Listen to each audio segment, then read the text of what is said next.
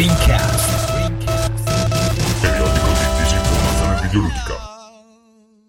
Allora amici, puntata 57, subito prima della trasferta nordica di buona parte di Rincast, ma di quella parliamo dopo. Tre comunicazioni di servizio, stiamo lavorando a Players 14, se andate su www.playersmagazine.it potete scaricare eh, il numero precedente, cioè il 13 in vari formati, PDF, Mobi um, EPUB, eccetera e anche la quinta puntata di Players Podcast, questa volta dedicata agli illustratori italiani, che notizia di oggi è finita anche in homepage di Internazionale, quindi insomma dateci un ascolto. Dopodiché c'è stata un'ulteriore eh, modifica alla homepage di Parliamo di videogiochi, andate a dare un'occhiata, abbiamo cambiato delle cose, ehm, sono cambiate anche delle rubriche adesso ci sembra più chiara e ehm, diciamo ci sono stati anche dei cambi a livello redazionale. Dopodiché Durante la puntata parliamo di Mass Effect 3, um, mentre registravamo mi mancava poco per finirlo, l'ho fatto, quindi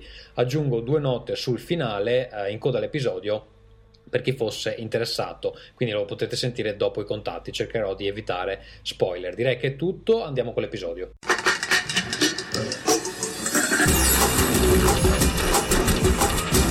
Rincast presenta Nerdcore. Ben ritrovati amici, questo è Rincast 57 amici, io sono Tommaso De Benetti, in arte Gazzo, con me c'è l'ingegnere Michele, Ciao a tutti. il nostro amico Vito Iuvara Buonasera. e il dottor Manatta.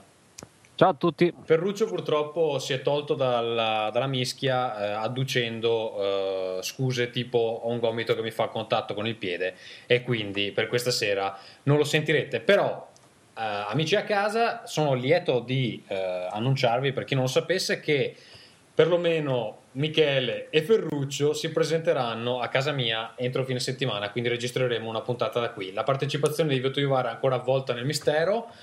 Uh, non so, Vito, vuoi aggiungere due dettagli? Uh, no, ne riparleremo a breve. Va bene, comunque cercheremo di averlo qui con noi e se non viene un pezzente scrivetegli pure delle email di insulti nel caso non dovesse presentarsi. Um, andiamo subito, se la smettete di, di, sbattere sulla tastiera, mi fate un piacere, Michele. È se, chiaramente se Michele tu, questo, eh. ho riconosciuto le, cioè, le mani. La, la, la, il tocco da ingegnere. Eh, volevo dire, ringraziare chi ha donato, Matteo Spallotta, Leonardo Gabbiati e Alessandro Bonelli. Spero che sia Bonelli quello dei fumetti, non so se eh, Alessandro può confermare. È tipo morto da breve. Eh, sarà lui, insomma, allora. Sarà ah, sicuramente un nipote di Sergio, sì. Niente, um, andrei con gli argomenti eh, della giornata. Quindi, senza neanche grandi introduzioni, proprio partiamo direttamente a parlare di videogiochi a soli 5 minuti dall'inizio. No, non ci credo, scusa, parliamo un po' di maiale, com'era? Eh, ma così senza Ferruccio. senza Ferruccio non mi viene particolarmente bene. Uh, niente, oggi. Quindi stai dicendo che è, Ferruccio quello che ama, uh, vabbè, quelle cose, ok. E ama lo sperma di maiale, sì. è lui. È detto tu, l'hai detto tu. Ed è per quello che non è venuto questa sera. Si vergognava purtroppo perché hanno iniziato ad ascoltare questo podcast anche i suoi genitori. Va bene.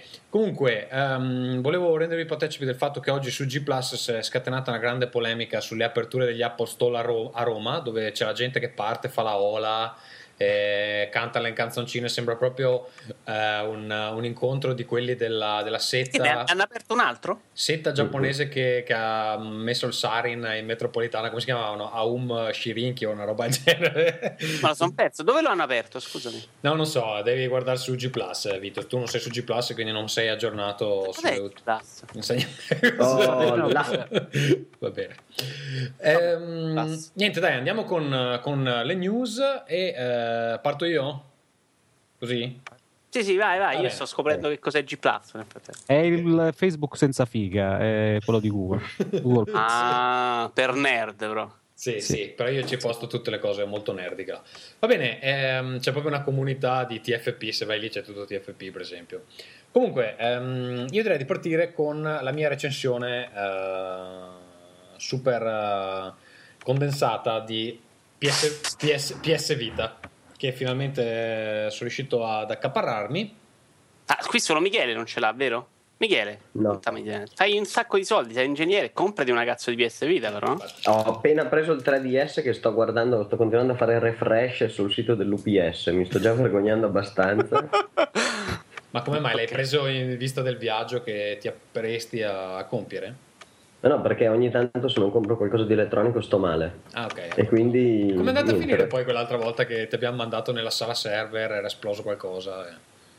No, no, tutto bene, tutto bene, però sono tornato a casa abbastanza tardi e quindi dopo sono riuscito. andato direttamente a letto. Io ho fatto il conto, lavoro 60 ore alla settimana e il mio manager mi ha detto che devo lavorare di meno, quindi sono molto più libero per voi. Va bene, grazie Michele. Ma era, era un eufemismo per dirti che sei stato licenziato oppure è proprio... No, no, no, assolutamente. Devi lavorare molto meno, guarda. Ma tipo zero. Va bene. Eh, niente, vogliamo dire anche, magari prima di partire, questa incredibile disamina di PSP Vita che è ricominciato sul blog del dottor Manhattan. Eh, la storiella dei pupazzetti, chiamala come si chiama? Ti- ti- Si chiama Doc Manhattan's Twisted Theater e piace a tutti tranne che a Vito. Tranne che a C'ha Vito. un, un solo detrattore, tutti fanno un solo detrattore che è Vito Iuvara che dice ah che palle sti pupazzetti. Piace anche molto ai fratelli Vanzina, credo, tra l'altro, vero? Sì, Per la sì, qualità. Ma insomma. sai che eh, durante le vacanze pasquali sono andato a casa, sono andato a trovare un mio amico, dovevo portargli la mia PSP vecchia, no? che insomma l'ho venduta a lui tramite, insomma a un amico tramite lui. E mi ha portato nella casa di suo nonno, ormai morto, deceduto, e praticamente ha trasformato la casa di suo nonno in un santuario di action figures. Sì, ha costruito proprio un muro di- con delle vetrine comprate all'Ikea dove c'ha tipo tutta la collezione dei Cavalieri dello Zodiaco da, da quando hanno iniziato a fare le action figures in tutte le edizioni e poi Eh. c'ha, c'ha anche l'Iron Man, quello che usi te per fare eh, Tom- il Twisted Tommaso. Mm. Tommaso, scusa, scusate ti interrompo, no? ma eh, che rimanga tra noi, visto che tu vuoi che io poi spammo questa cosa sull'antratomico, no? Sì. Gente è pieno di, eh, gente persone, persone che hanno le vetrinette a casa con i cavalieri dello zodiaco e i robot, quindi io non mi dissocio immediatamente da questa tua ironia, non ci vedo assolutamente nulla Niente, di male. niente di male, va bene, anche costruirla nella casa del nonno morto magari. Visto che c'è Eh, paura c'è lo spazio che Infatti, mm, c'è paura di parlare di videogiochi. Posso fare outing e ammettere di non aver mai visto un episodio dei Cavalieri dello Zodiaco nella mia vita? Vabbè, via. Nemmeno una puntata? No. Ma come Ma fatto neanche a da piccolo. evitarli? È impossibile praticamente, li hanno trasmessi... Ma perché non lo so io Cento perché volte. l'ho evitato? No, perché facevo tempo pieno, credo. Vabbè. Fino a che ora? Alle 10 Fino a nove tre di e mezza, quattro e mezza era. Va bene, allora, PSP Vita. Eh, dunque, io devo dire che ero uno di quelli che non era particolarmente convinto dalla, dalla console ehm, fino al momento in cui ci ho messo le mani sopra, sostanzialmente. E l'ho comprata semplicemente così, colto da un raptus ehm, di shopping che eh, colpisce un po' tutti i videogiocatori eh, in momenti alterni, un po' come Michele che ha dovuto comprarsi il 3DS, altrimenti muore. Non ne so niente, nego tutto. Eh dai. Comunque niente, eh, la scintilla è stata un'offerta del GameStop che prendeva dentro le PSP Vita, le, scusa, le PSP normali a un, un sessantina di euro. Poi mi sono fatto due conti e ho- e ho visto che insomma ehm, comunque mi conveniva venderla eh, a mano, diciamo, insieme ai giochi che avevo perché poi non ci avrei fatto niente. Così insomma sono riuscito a, pagare sta PS Vita più memory card eccetera intorno a un, un 200 euro che secondo me è il, il prezzo suo. Ehm, cosa dire? La, la macchina è molto solida, eh, gro- molto grossa, assolutamente non portatile, nel senso che non si può mettere in una tasca, però eh, comunque la si può lasciare in giro per casa in vicinanza del divano e quella sarà la sua posizione mh, strategica, credo. È la prima console che si può lasciare per casa, eh? Cioè, Mm. proprio è certificato. C'è scritto sulla confezione. Ma io la PSP a dire il vero l'avevo presa comunque in un momento in cui non avevo le console da casa a portata di mano e quindi funzionava abbastanza bene come portatile. Questa qui è proprio uno sfizio. Eh, devo dire che la cosa che mi lasciava più perplesso è il fatto che eh, la maggior parte dei giochi eh, di PSP ad esempio non erano particolarmente pensati per una fruizione portatile, nel senso che i save points erano distribuiti un po' alla cazzo di cane come sono in- soliti fare gli sviluppatori e quindi tante volte ti trovavi che o facevi una sessione di 45 minuti oppure non giocavi proprio. E quello secondo me è stato anche uno dei motivi che me l'ha fatto usare poco. Tra l'altro poi c'aveva un avvio molto lento eccetera Eh, PS Vita fortunatamente risolve questo problema con un, um, una modalità stand-by veramente ottima, nel senso che eh, ogni gioco si può frizzare, un po' come avviene sul MAME, per dire, si può frizzare ogni gioco e ehm, praticamente la console va in stand-by è, un- è uno stand-by che non consuma nemmeno eh, la batteria. Io da adesso è una settimana che non la carico, c'è ancora mezza batteria piena e ogni tanto premo il pulsante per riavviarla dallo stand-by, mi faccio una partitina di 10 minuti e poi la rimetto in stand-by. Quindi questo secondo Mi- me Michele salva mi correggerà, non è l'equivalente dell'ibernazione su PC? Sì, esatto, ci sono Sì. due tipi di, di- di- di stati, dipende da qual è quello della PS Vita. Comunque se mi dici che anche la PS Vita eh, non perde batteria è l'ibernazione. Eh, Adesso non so- la differenza tra lo stand-by e ibernazione non so se è quella o è qualcos'altro. Eh, lo stand-by spegne alcuni componenti, ma resta ad esempio la RAM alimentata, il processore alimentato, quindi molto molto poco, però resta alimentato Perché- ed è molto più veloce a riprendere. in realtà c'era uno- L'ibernazione salva la RAM sul disco. C'era, c'era uno stand-by anche su PSP, però quello Sì. consum- consumava la batteria. Infatti, tu lo lasciavi in stand-by, metti un giorno, un giorno e mezzo e, E calava. e- no, vabbè, ti si spegneva, semplicemente te la ritrovavi spenta dopo. E quindi cioè, non funzionava particolarmente bene per il tipo di fruizione che ho io, che è una partita ogni tanto.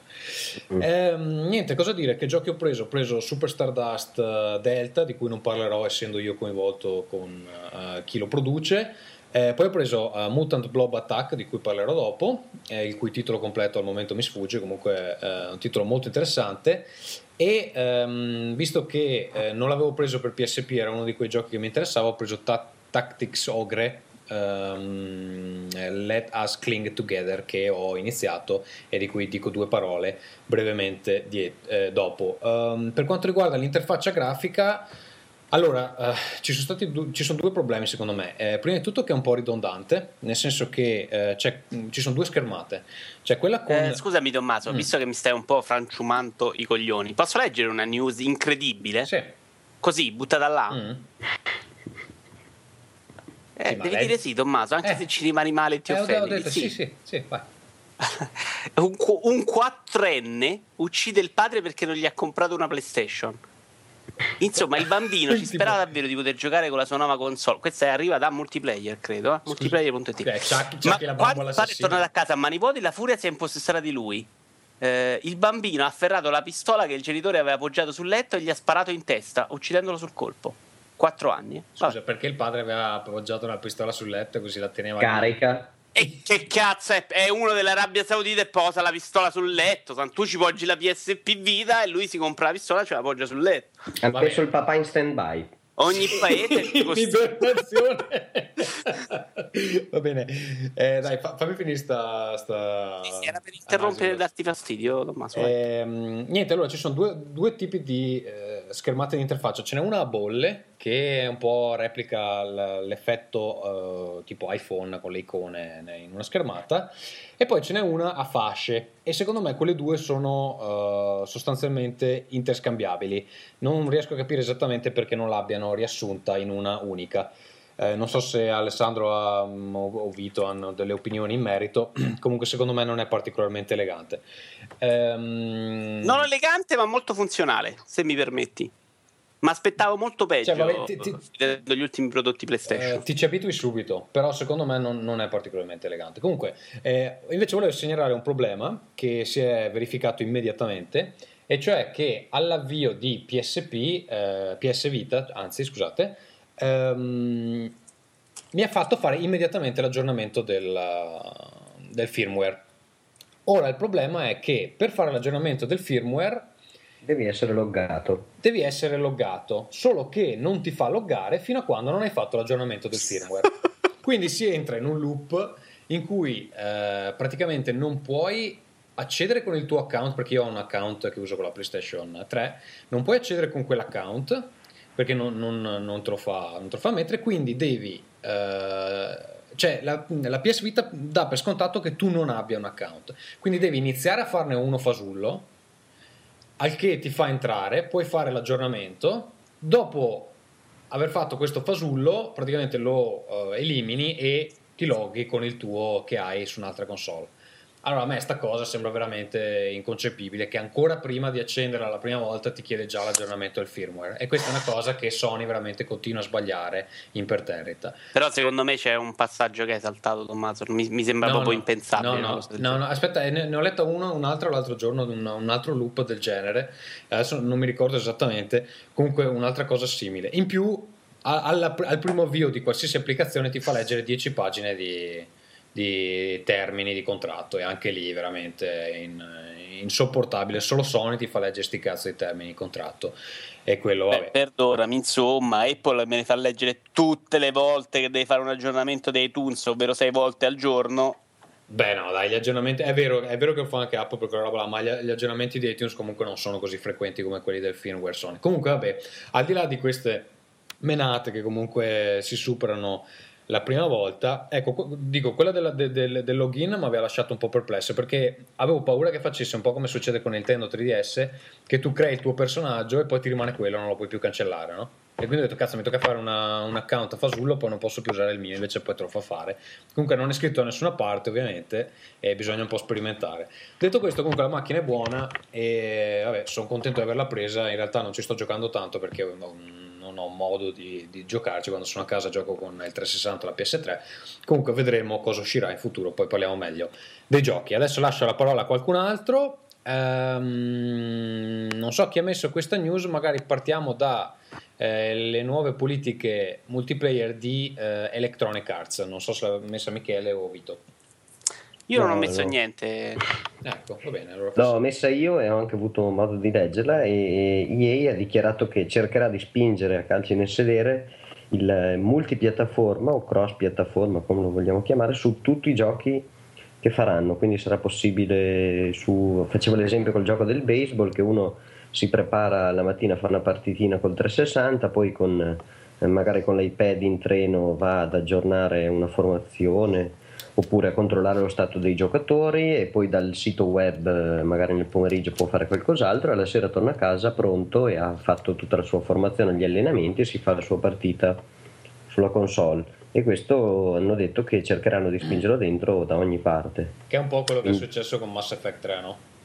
Sì, Mhm. esatto. Hanno, durante la, la conferenza in cui hanno presentato questa cosa hanno fatto proprio l'esempio di Mass Effect 3 dicendo che era stato un primo esperimento, però questa, ehm, questo orientamento che vogliono seguire, come diceva Michele, riguarderà tutte le piattaforme, quindi non soltanto Facebook, eh, l'app per iPhone o per smartphone e le console domestiche, ma tutta una serie di piattaforme. Hanno fatto l'esempio anche di FIFA, tu puoi tirare i calci di allenarti con i calci di punizione sul computer mentre vai al lavoro, poi torni, segui sul telefonino il calciomercato, torni e giochi la partita.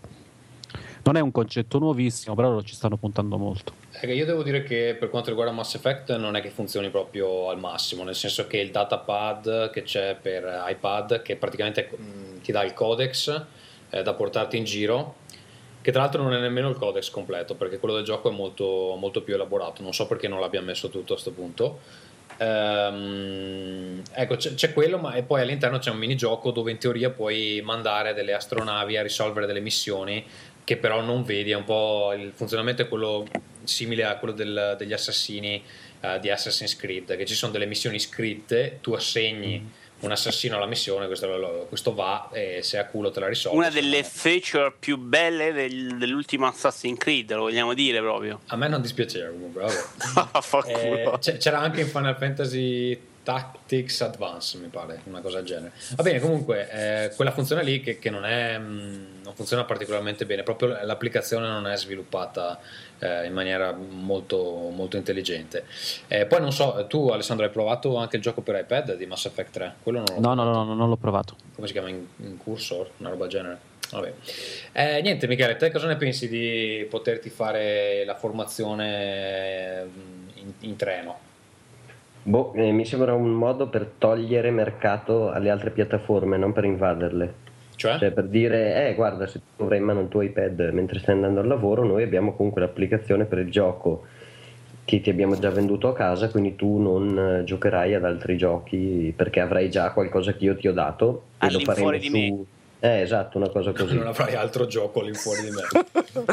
non ho ben capito il tuo concetto, però, Michele. Esprimi. Eh, tu giochi a FIFA a casa e poi dopo magari hai Angry Birds sull'iPad Angry Birds mentre vai sì, al sì. lavoro. E invece Ah. facendo così loro ti dicono: Ah, tu sei veramente appassionato di FIFA, guarda, te lo diamo anche gratis su a un euro il giochino sull'iPad. E ci E giochi così tutta la giornata. Ci giochi tutta la giornata e magari ti stufi prima. Però Quindi Electronic Arts gli comprato... stanno sul cazzo quelli di Angry Birds, però qual è il senso No, di le, le- altre alternative di, cui c'è pieno. Di cui c'è pieno. Sì, forse- su iPad o... Forse- Concettualmente funziona perché se tu devi vendere un prodotto separato, no? Un, gioco, un giochino di FIFA che non è collegato al gioco, magari lo vendi lo stesso perché è FIFA. Però se vendi un'applicazione per iPad e dici che è collegata, insomma, puoi fare robe che comunque non sono eh, sprecate, tra virgolette, cioè comunque hanno eh, una loro influenza su quello che fai, poi sulla carriera che segui eh, nel gioco per console domestica o per PC, ha un senso. Ha un senso. Bisogna vedere effettivamente la gente se poi abbia voglia di giocare tutto il giorno, però vede- vedendo che ci sono gioco, eh. sì, vedendo, so- i giochi di calcio sono l'esempio sbagliato, forse lo- è- ed è il motivo per cui loro hanno parlato apposta dei titoli sportivi, perché poi i veri malati ci stanno per un anno a giocare solo a quello. E ci sono un sacco di persone che giocano soltanto al gioco di calcio per un anno intero. Però sai, è un concetto molto più interessante se lo vedi un po' nell'ottica di quel, ehm, quel gioco che sta facendo CCP Games, è Dust 541 mi pare che si chiami, che si va a interfacciare con l'universo di ehm, EVE Online. Ah, sì, fai le, bat- le micro battaglie poi Sì. per un mondo. Il problema è privato. che lì ancora non si è capito esattamente quanto sono collegati i due universi, però cioè, immag- immaginiamoci sto, sto gioco che da una parte, allora su PC hai lo strategico dove comandi le flotte e decidi che pianeti invadere. Su console c'hai l'FPS dove tu sei un soldato che va effettivamente in questi pianeti a far guerra, a spaccare gli altri. Su, ehm, so, su tablet c'hai una versione RTS dove ti permette di comandare le, le risorse. Cioè è molto figo se riescono a far funzionare tutto insieme come idea. E il problema è proprio quello, cioè vedere perché concettualmente è figo, però tu ma- magari pensalo tradotto nella realtà, no? Tu stai giocando su PC, quindi fa la, la fase strategica della battaglia e, e il- i soldati che combattono per te sul pianeta sono delle pippe, quindi qualsiasi tua decisione viene- frustrata perché loro comunque perderanno la battaglia perché sono più scarsi dell'altra squadra che stanno Però affrontando. posso immaginare che la gente, cioè comunque possa organizzarsi in clan, ad esempio, eh, mu- multipiattaforma, no? Che tipo quelli PC Sì, sì. fanno tutta la parte... Cioè, ah, po- potenzialmente sono- è un'idea molto interessante, Va, anche va perché strutturata bene, sono d'accordo. sì. per me permette diversi tipi di gameplay eh, ambientato però nello stesso universo. È Beh, un- ad esempio, se tu se l'avessero fatto bene quello di Mass Effect, io ancora non, non l'ho preso, non ho l'iPad, avere il codex eh, sull'iPad per un malato, cioè per uno che veramente vuole guardare tutto, controllare tutte le statistiche, su un RPG io immagino che ci giochi, poi dopo mentre va al lavoro oppure in autobus se lo legge avidamente, quindi se fosse fatto bene, anzi meglio di quello del, del gioco perché hai più tempo diciamo per leggere e per non giocare direttamente sarebbe molto apprezzato non so se quello di Mass Effect è così No. veramente schifoso Mm, Allora, ci sono due problemi. Il pr- il primo è che ci sono solo le entry principali del codex, solo quelle più grosse. Tutte quelle minori, che comunque sono una marea, non ci sono e non, non riesco a spiegarmelo. Evidentemente vogliono che ti compri il gioco se vuoi leggerlo. Insomma. E, mm, però c'è la possibilità di linkare l'account, quindi secondo me potevano sbloccarle eh, a seconda di quelle che sbloccavi poi nel gioco vero e proprio. E poi c'ha, eh, almeno adesso ho visto che c'è stato un aggiornamento l'altro giorno, non l'ho ancora provato. Comunque la, la versione eh, che c'era fino a qualche giorno fa ha dei problemi di reattività, nel senso che tu premi, c'è questa mappa intergalattica dove appunto puoi mandare le astronavi a fare le missioni, tu premi non succede niente, premi di nuovo non succede niente, premi la terza volta e allora succede qualcosa. E lì c'è un gioco multitouch che devi premere tre volte perché ti rilevi il, il touch, non ha senso insomma c'era, c'era proprio un problema tecnico. Adesso non so se l'abbiamo risolto, comunque mi ha fatto desistere abbastanza in fretta per questo problema qua. Ehm, comunque, vabbè, diciamo, potenzialmente potrebbe essere interessante. Non so se è applicabile a qualsiasi tipo di gioco. eh, onestamente non so, cioè tipo un Battlefield eh, come lo puoi eh, spalmare su varie piattaforme. Eh, Eh, non so, cioè, eh, portatile ti vedi solo le statistiche e cose del genere. Comunque, vabbè. Beh, c'è tutte, eh sì, quel- no, ma anche le caratteristiche dell'online per dire, no? Vediamo, c'è presente Call of Duty, il suo sistema di perk. Sì. Ti, ti studi i- le statistiche del- delle altre partite, no? Di cose da fare ce ne sono, ti personalizzi il personaggio, di, di cose da fare ce ne sono.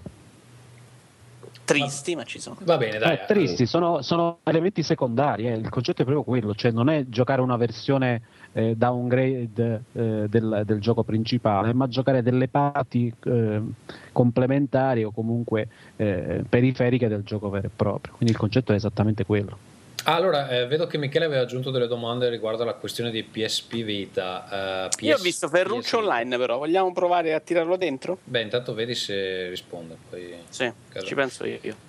Ehm, allora, Mi- Michele chiede il vuoto dopo il lancio. Sì, effettivamente c'è un periodo di vuoto, però io credo che sia semplicemente per la questione eh, i3 in arrivo e mi aspetto che quest'anno insomma, da Sony ci sia la presentazione di una, insomma, di una cariolata di, di titoli per PSP, PS Vita, non riuscirò mai a dirlo, PS Vita.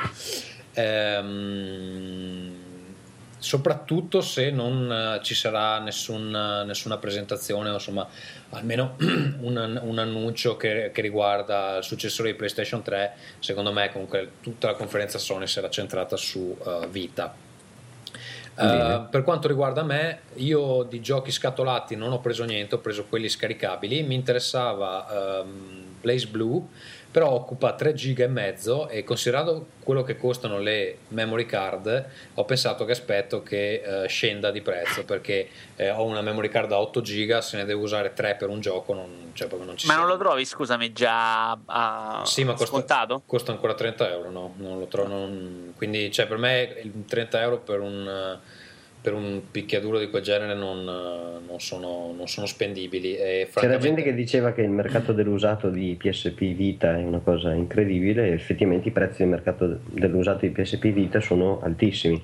Eh, guarda, io Ecco. nel GameStop che c'è qui non, non ne ho visti ancora tanto giochi usati. C'è proprio uno scaffalino piccolo, quindi non so se la gente non li ha dati dentro ancora o, o cosa. Comunque, c'è 44 euro per Uncharted, francamente non. Cioè, non è un gioco che voglio giocare su un portatile a quel prezzo. Se me lo danno a 20, allora magari anche sì, però a 44 euro no. E soprattutto i prezzi sul PS, mm, PS Network, eh, PSN sono, sono ancora molto molto alti, quindi anche lì devono un po' eh, abbassare secondo me se vogliono venderne di più. Comunque per il momento eh, i punti di forza mi sembrano più giochi scaricabili da 6-7 euro che, che- che gli altri. Comunque vedremo. Eh, eh, io aspetto, ecco, l'u- l'unico che mi interessa da prendere probabilmente retail è il- lo Street Fighter eh, vs Tekken, X Tekken, che uscirà, che in teoria dovrebbe aver risolto anche tutte le, le- le magagne della- dell'edizione console da casa, che era uscita con una serie di problemi tecnici, mancavano dei personaggi, eccetera. Ehm, carica USB, non so cosa vuoi sapere Michele, cioè se si può caricare dal computer? Sì, Sì, perché sì. c'era gen- gente che leggeva che c'era bisogno di attaccare un cavo, poi un altro, no, tutto tranquillo come al Eh, solito. No, perché praticamente c'è un cavo USB che va dalla PSP al caricatore e attacchi quello USB sul caricatore e poi il, caricatore alla corrente, se no attacchi direttamente il PS il, um, l'USB al, al computer, credo proprio che si possa fare. Ehm, acquisto di giochi già esistenti, non so cosa intendi. Eh, nel senso che il discorso dell'acquisto di giochi che io possiedo già in formato UMD della PSP, come funziona? Che li attacco al sta- tram? che In li- Europa credo non, non No, sia no, stato non ufficializzato. Che li, che li ricompri, funziona che te li ricompri, Bello. quindi niente. No, più che altro eh, ancora non sono usciti quelli per le per PlayStation, mi sembra, su PS Vita, no? Eh, forse c'è qualcosa per PS1, non sono sicuro, eh. Devo un controllo in diretta? No. Vabbè, dai, no. allora, Lo sapeva Alessandro, secondo me, diccelo. Mi pare che ci siano per PS1. Eh? Mi pare C'era qualche sia- problema, tipo che non erano tutti quelli del, del PSN, però non sono stati sbloccati. Ah, c'è un altro problema tecnico che ho, che ho trovato. Non so se voi avete provato. Eh, avete provato a- ad appaiare la PS Vita con la PS3? No. Ah, nel trasferimento dei file, dici? No, perché c'è, sai che mm, la puoi usare come remote play per fare Ah, sì, remote sì, play. sì. L'hai fatto? No. Ok, perché a me non, non le- non la rileva, non eh, mi dà errore. Praticamente ti, eh, se- quando vai da PS3 ti dice che ti dà un numero e ti dice inseriscilo sulla PS Vita. Vabbè, e provi a collegare al tuo stupido televisore da 12 pollici No, in no, bianco ma, e nero. no, magari. no, ma lo fa tramite account in realtà, quindi ti- te lo lega all'account. Eh, È tramite- per quel tramite problema che hai avuto all'inizio all'account, ora si lega solo all'account del tuo vicino di casa. Eh, non, lo sa- potrei, sarà- non la sarà potrei mai usare. Ma porca puttana, vabbè. Adesso sabato lo mettiamo a posto. Mi- mi Porta dice- pazienza, Eh, cazzo. infatti, mi dice, mi dice che, non, eh, che non riesce a trovarla e quindi mi fa molto infuriare. Ma eh, al momento, eh, purtroppo, io pensavo era tutto gasato. Ho detto, cazzo, tutti i giochi si possono giocare in remote play. Invece, no, sono proprio alcuni specifici che. Ecco, eh, anche ste cazzate qua, perché solo alcuni? Perché mancano dei bottoni, eh, quella è la ragione. Cioè, ad esempio, non ci sono l- l'L2, l'L- l'R2 e non c'è R, scusa, R3 e L3. Cioè, non puoi premere gli stick. No, gli stick Eh, no. non si premono e non ci sono due griglietti dietro, quindi credo che fondamentalmente il problema sia quello. Cioè, PS1. Sì, praticamente. Vabbè, tutte le console portatili hanno due soli grilletti, cioè Sì. due soli tasti dorsali. Però è vero che stavolta potevano farla giusta, nel senso che se la facevano così e tutti i giochi erano streamabili era veramente una cannonata. Adesso così effettivamente l'utilità diventa minore. Io volevo giocarmi roba tipo Dark Souls a letto, invece mi tocca stare davanti alla TV e infatti non lo lancio mai. Quindi... Va bene, Ah, tra l'altro a Pasqua non dovevi riprenderlo Sì, sì, in mano no, e sì, sì, donarlo? l'ho ripreso, ci ho giocato un paio d'ore, sono morto 100 volte, sono avanzato di 50 metri e quindi eh, l'ho, l'ho- l'ho rimesso da parte. Eh, sono, sono ai gargoyle sul tetto della chiesa e mi stanno dando delle legnate incredibili. Eh, te l'avevo detto. Eh, tutti quanti mi dicono che devo evocare degli piccoli aiutanti, però non ho umanità e per andare a prendere l'umanità mm, mi devo andare a ammazzare dei topi velenosi che continuano a incularmi e quindi niente. No- non è necessario, eh, basta che continui ad ammazzare scheletrini in giro per il livello. In ogni livello in cui non hai ammazzato già il boss, uccidere i tizi normali ti dà l'umanità. Sì, ma c'è quanto grinding devi fare, che palle. Cioè, Eh, devi fare un po' di grandi. Hai visto i tizi che sono con la balestra sotto la Sì, chiesa? sì. Continui ad ammazzarli, vai a, al, No, ma ammazza un po' di che poi il problema è cavalieri. che l'umanità la, ce la sprechi se la uso, evoco della gente e poi i gargoyle mi ammazzano mi tocca rifare tutto di nuovo. Eh, eh, sì. Eh, vabbè, comunque prima o poi lo farò. Ehm, comunque ci ho giocato un pochino, Vito, non, non troppo perché mio padre aveva il dominio assoluto sulla televisione a casa, ma mi toccava sparargli delle, delle fialette eh, per farlo addormentare e, poi potevo giocare un pochino. Ehm, parlando sempre di EA, allora eh, abbiamo parlato dei fan infuriati per il finale, eccetera. Io sono credo a 3-4 ore dal finale, non l'ho ancora visto, questo benedetto finale. Eh, comunque eh, EA ha ceduto e eh, ha promesso che arriverà un DLC che espanderà il finale in estate. eh, che tra l'altro è anche una mossa particolarmente intelligente per evitare che la gente si rivenda Mass Effect 3 per vedere sto finale eh, aggiuntivo. Quindi, Alessandro, secondo te è tutta una mossa pubblicitaria per far tenere il gioco alla gente, per farli contenti, non fargli più rompere i coglioni? O As- è un precedente pericoloso? È tutte e due le cose. È un, eh, un tenere buoni i, i fan che si erano rotti le palle del, del finale e avevano protestato. E secondo me è una delle peggiori cose che si potessero fare. Cioè, il Misery non deve morire, non è proprio possibile. Sì, sì. Comunque, per, quanto, per come lo si veda, un videogioco è- ha una storia. Questa storia non esiste che perché non piace ai suoi fruitori viene cambiata in corso con un finale. C'erano già state delle cose di questo tipo perché se vi ricordate Fallout 3 aveva un DLC eh, mi pare fosse Broken Steel che permetteva di andare avanti rispetto alla fine del gioco e cambiare alcuni dettagli però il gioco era quello, rimaneva quello qui No, invece ma si lì, tratta proprio lì- lì, scusa, il problema era che eh, io non l'ho finito, ma il problema era che quando tu finivi il gioco poi non potevi più fare Sì, le- tutte le sì, missioni sì, che avevi lasciato in è sospeso. vero Mm. il- quel DLC proseguiva da lì ma cambiava anche un particolare del- della storia che nel finale non aveva senso, succedeva una cosa che non aveva senso che succedesse e quel eh, DLC la, la modificava. Però era una cosa molto molto più sotto traccia rispetto a questa, è stata fatta perché si è deciso di portare avanti il gioco, come dicevi tu, per dare vita ulteriore al gioco mesi dopo la sua eh, rispetto alla sua uscita.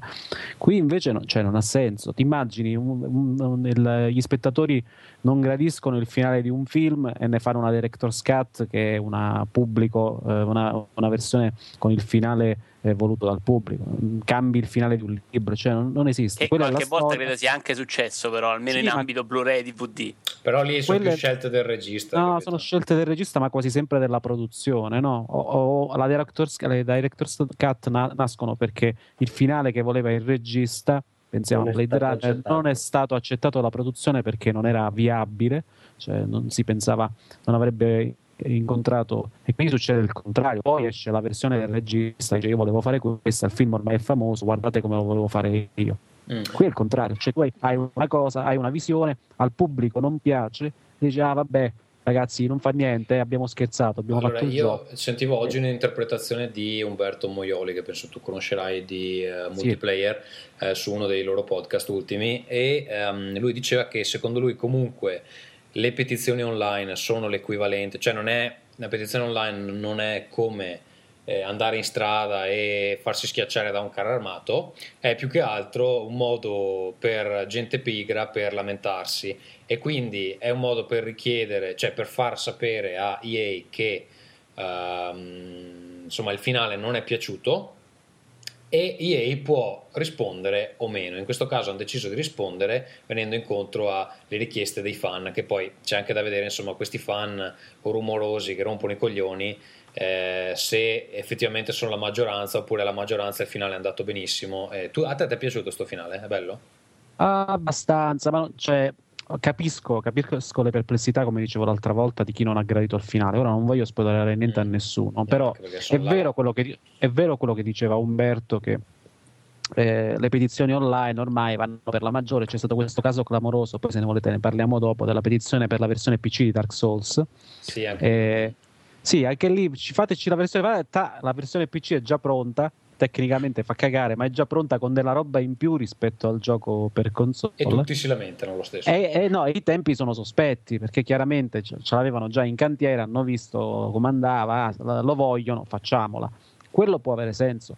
Qui, secondo me, il, il concetto di base, cioè quello che a me assolutamente non va giù, è che si cambi il finale di un gioco cioè, se, fino a quando il DLC, è qualcosa, il, il DLC è qualcosa in più che vai ad aggiungere, mi può stare pure bene, mi può interessare, non mi può interessare. Io, io, credo anche, che... anche l'Enhanced Edition di, di, di Witcher 2 cambia parecchia roba, però non hai cambiato il senso. No, no, no, no ma, ma, ma è, è, così. Cioè, ma perdonami, questo che... DLC che deve uscire non è proprio esattamente come quello di Fallout, cioè si va ad aggiungere al finale. Allora non hanno spiegato i dettagli. Io spero che non facciano, nel senso che lasciano il finale com'è e poi ci sia un post finale, tipo io avevo capito che questo DLC che comunque era previsto e che ce l'avranno già pronto eh, verrà rilasciato in ah, loro dicono, ma non lo so, innanzitutto il fatto che eh, mi concentrerei sul fatto che è gratuito, eh, che sarà gratuito, perché se fosse stato... Non, non, è anche vietato, da... cioè Microsoft in realtà non ti fa fare le cose gratuite, non so se abbiamo raggiunto un accordo di qualche tipo, ma so che non puoi rilasciare i contenuti gratuiti, è il motivo per cui CD Projekt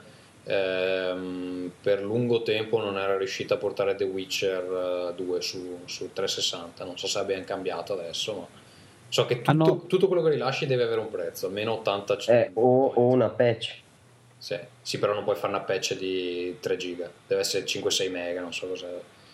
E, e, quindi il fa- loro hanno annunciato semplicemente che sarà questa Extended Cut, si chiamerà questo DLC, eh, darà, mm, approfondirà maggiormente il finale, non sono scesi nei dettagli, hanno detto che esce quest'estate. E, e quindi tengono che, tutti, e, tutti, in sospeso. E che attenzione, c'era un altro fatto, mm, ora dovrei cercarlo un attimo, che sarà scaricabile tipo per due anni. C'era sta cosa che loro lo manterranno su per almeno due anni proprio per dirti eh, ok, quello non è il finale del gioco, è cambiato, quindi... Sì, ma il fatto che, il fatto che è gratuito. No, ma io sono d'accordo con te quando dici che secondo me è grave ed è anche una mezza minchiata. Solo che mi domando se non sia il risultato di una qualità piuttosto bassa di scrittura dei videogiochi, che è evidente ancora oggi. Beh, però, vabbè, senza sapere com'è il finale, non... allora io per, per come sono arrivato nel gioco, ehm, vabbè, non credo sia uno spoiler è, è il finale di una, di una saga, eh, ci sono un sacco di personaggi eh, degli altri episodi che tornano, alcuni muoiono. Io già lì posso immaginarmi che ad alcuni sta cosa non vada bene. Non so poi se nel finale succede ah, neanche qui. Insomma, io non, non, l'ho trovato più incoerente di molti altri finali di videogiochi. Mi hanno sorpreso a me questa infinità di proteste. Ora non so. Sai, Ma eh... perché, Vito? Perché, perché probabilmente la gente ci aveva investito parecchio nel senso di saga, di tempo, quindi ore, ore, ore, ore. forse l'importabilità del personaggio. Sì, forse... vabbè, ma scusa, te te lo vedi Vabbè, che allora sal- sal- salviamo la fioraia di Final Fantasy eh, VII. perché- Cioè, oppure Eh, allora perché si sono incazzati questi? Scusa, i fan di, di Ga- Game of Thrones che chiedono a Martin, eh no, ma non mi puoi uccidere quel personaggio lì che muore nel primo libro perché a me piaceva molto, cioè non ha senso, riscrivilo. Allora, quindi il senso è che eh, i giocatori di giochi eh, science fiction sono peggio degli altri. Perché sono Ma- lamentati solo questi. In maniera Secondo me, sai qual è il forte. fatto? È che sono cresciuti a pane Star Trek. No? A Star Trek morivano solo i guardiamarina portoricani. I protagonisti non morivano mai. no? Prima, prima di ogni missione si rompeva il, il temperamatite elettronico. Allora Scotti diceva: Capitano, abbiamo il temperamatite elettronico rotto. E il capitano diceva: eh, Dobbiamo scendere su questo pianeta che casualmente è uguale al film western eh, di- di- girato cinque anni fa da Ford. E andiamo io, eh, Spock, eh, McCoy e poi voi due, Ramirez e Gutierrez. E Ramirez e Gutierrez non ci Mu- tornavano. ah, esatto. Eh, io credo che questo sia problematico più che altro perché, vabbè, c'è sto, crea sto precedente, ma soprattutto da adesso in poi eh, rende una serie di altre software house ricattabili. Perché questa gente che fa queste petizioni fa un sacco di casino, però adesso io non so quanti Mass Effect 3 avranno venduto, non so, mettiamo 5 milioni di copie. Ok, la petizione ha fatto, so, 25.000 firme, non so quante siano adesso, metti anche di più. Cioè, vuol dire che comunque ci sono 4 milioni di persone a cui sto finale o non ci sono arrivati, o ci sono arrivati e gli è piaciuto, o ci sono arrivati, non gli è piaciuto e hanno deciso che comunque non valeva la pena rompere i coglioni. Quindi è giusto che le software house siano ostaggio di questi personaggi. Da una parte puoi dire sì, però quando ti rompono i coglioni tutto il tempo, che vuoi che diventi fan su Facebook, che vogliono che gli dai il feedback, eccetera, ogni tanto si beccano anche se stangate sui denti e poi sono cazzi loro. E vabbè. Però se- secondo me, cioè adesso anche quelli di Dark Souls, il problema lì è che i PCisti non sono contenti perché non supporta alcune features che sono più o meno standard su PC. Allora lì ci può anche stare. Però cioè, per ogni gioco adesso c'hai il vicino di casa, il suo amico e la parrucchiera che ti dicono cosa devi fare perché se no non, non gli va bene. Cioè, a me sembra un po' preoccupante questa arroganza dei videogiocatori che vanno a... Poi puoi Cioè, dire... chi, è, chi è che li scrive i giochi? Loro. E quindi o ti vanno bene o non ti vanno bene. Però se non Tu ti vanno bene... Puoi basta. comprarli o non comprarli. però- Eh, Pensa cosa se ne viene fuori se si afferma una roba del genere per fare i catastrofisti con i progetti Kickstarter, Eh, no? infatti. Che tutti quelli che ci hanno messo dei soldi, no Ciccio, eh, senti, io ci ho cacciato 10 dollari, quindi se permetti mi fai un cazzo di piacere e mi cambi la storia come mi piace. Devono fare Gli danno 20 fuoco. milioni, Sì, devono fare infatti 20.000 DLC diversi per cambiare la storia. sto successo di Kickstarter è da vedere poi con il prodotto finito perché cioè, il, il dramma sarà adesso produrre dei giochi che non facciano incazzare 80.000 dei bakers che ti hanno dato i soldi. E lì sarà impossibile praticamente perché insomma di 80.000 sicuro che almeno 10.000 gli scontenti con qualcosa che non gli va bene anche se ti hanno dato i soldi. E quindi la prossima volta magari non te li danno più e quindi lì perderà un po' di eh, vapore diciamo così. Vabbè ehm, Comunque Mass Effect ha venduto 3 milioni 190 mila copie secondo VG Charts. Ok, adesso sarebbe interessante vedere quanti erano che hanno partecipato a sta, sta petizione, a cui ha risposto anche credo il CEO di, di BioWare eh, con una lettera aperta. Ehm, tra l'altro, scritto, ma andate a fanculo. tra l'altro da notare che EA è stata, è stata eh, selezionata come peggiore compagnia d'America eh, su un, un sondaggio a cui hanno partecipato 250.000 persone e eh, cioè, in questo sondaggio hanno perso compagnie che producono armi di distruzione di massa e roba del genere, il che vuol dire che c'è tutta una fetta di videogiocatori che si è spostata in massa una volta saputo che era aperto sto, sto sondaggio che è stato organizzato da, adesso non mi ricordo come si chiamano, Consumerist mi pare. E questi qua hanno scoperto che c'era questo sondaggio, si sono spostati in massa per protestare evidentemente per questa cosa del finale o altre questioni perché poi il gioco prendeva voti tipo 1-2 ancora prima di uscire, quindi c'è qualcuno che proprio lo odiava a prescindere. E insomma, eh, hanno votato EA eh, come peggior compagnia d'America. Adesso, onestamente, a me sembra una, una cosa che dimostra la, la, la pochezza di, intellettuale di molti videogiocatori. Perché francamente cioè, è, è incomprensibile come Bank of America eh, risulti che, che tipo ha, ha, fatto fallire un sacco di, di, di aziende, persone, non, eh, risulti meno odiata di EA perché non c'è il finale che piace a te povero videogiocatore del manga, sostanzialmente. Ma io avevo anche un certo orgoglio nel dire quel gioco non mi è piaciuto, mi ha fatto cagare. Sì, lo puoi, cioè, ma ti rendi conto del, Che del- cosa vuol dire cambiare? Cioè, che cazzo. della cioè, co- come fai a non dire che una compagnia che produce mine anti-uomo tipo è, è migliore di EA? Veramente non, non- non ha senso questa cosa. Cioè, secondo me i videogiocatori ci stanno facendo una figura gramissima. Infatti EA ha risposto dicendo che insomma, vabbè, eh, ci fa piacere che, che, insomma, tutte queste altre compagnie ne risultino indenni e evidentemente noi continueremo a fare giochi e poi chi vuole comprarli li compra se no ve ne andate a fanculo. Era, si leggeva fra, fra le righe. Va bene, eh, passiamo al um, Valve Employee Handbook. Non so chi ha messo la news. Michele, sei stato tu? Io, io, sempre io. Eh, niente, no, è una piccola notiziola. Valve ha rilasciato un libretto e sono rimasto stupito di questo libretto che spiega i nuovi assunti, come funziona in Valve. E loro basano molto sul fatto che il tuo, la tua sedia, ma anche il tuo desk ha le ruote, lo stacchi e ti sposti in giro vicino a quelli con cui vuoi lavorare. Gli chiedi posso lavorare con voi nel vostro progetto, lavoriamo assieme e basta, la follia completa penso sia lavorare in quell'azienda per chi magari non è dotato di forte iniziativa ma va un po' guidato e bello bello bello cercatelo Eh, sta funzionando considerando i giochi che sono usciti della serie, delle loro serie, insomma.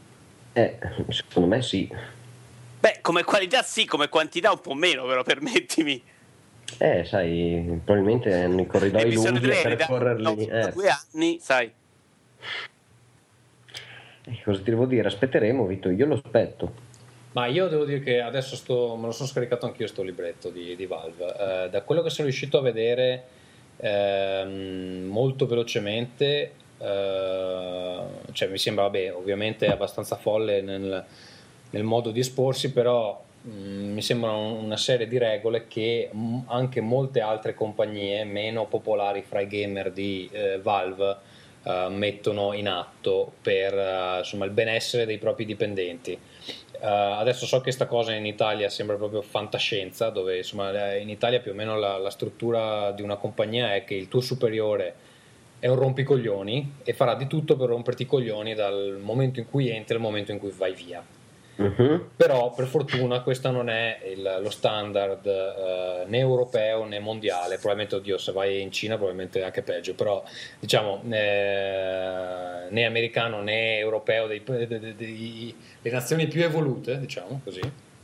Eh, insomma, mh, alcune cose che si vedono lì uh, sono secondo me buon senso e um, per esempio il fatto che le regioni nordiche d'Europa sono quelle dove si lavora meno e c'è la più alta produttività, secondo me dà un, segnale molto preciso sul fatto che ad esempio il sistema lavorativo italiano dove tutti stanno in ufficio 11 ore e poi non fanno un cazzo praticamente perché non, ovviamente quando lavori 11 ore passi metà del tempo a mm, cazzeggiare e l'altra metà a essere troppo stanco per fare qualcosa di utile. Insomma un sistema così non funziona. Quindi eh, anche dare un po' di libertà ai tuoi dipendenti poi ovviamente dipende dall'industria. Se sei a far cancelli da Vito evidentemente non lo puoi fare. Se sei in un'industria creativa sicuramente lo puoi fare. Secondo me non lo puoi fare in Italia perché lavori con italiani.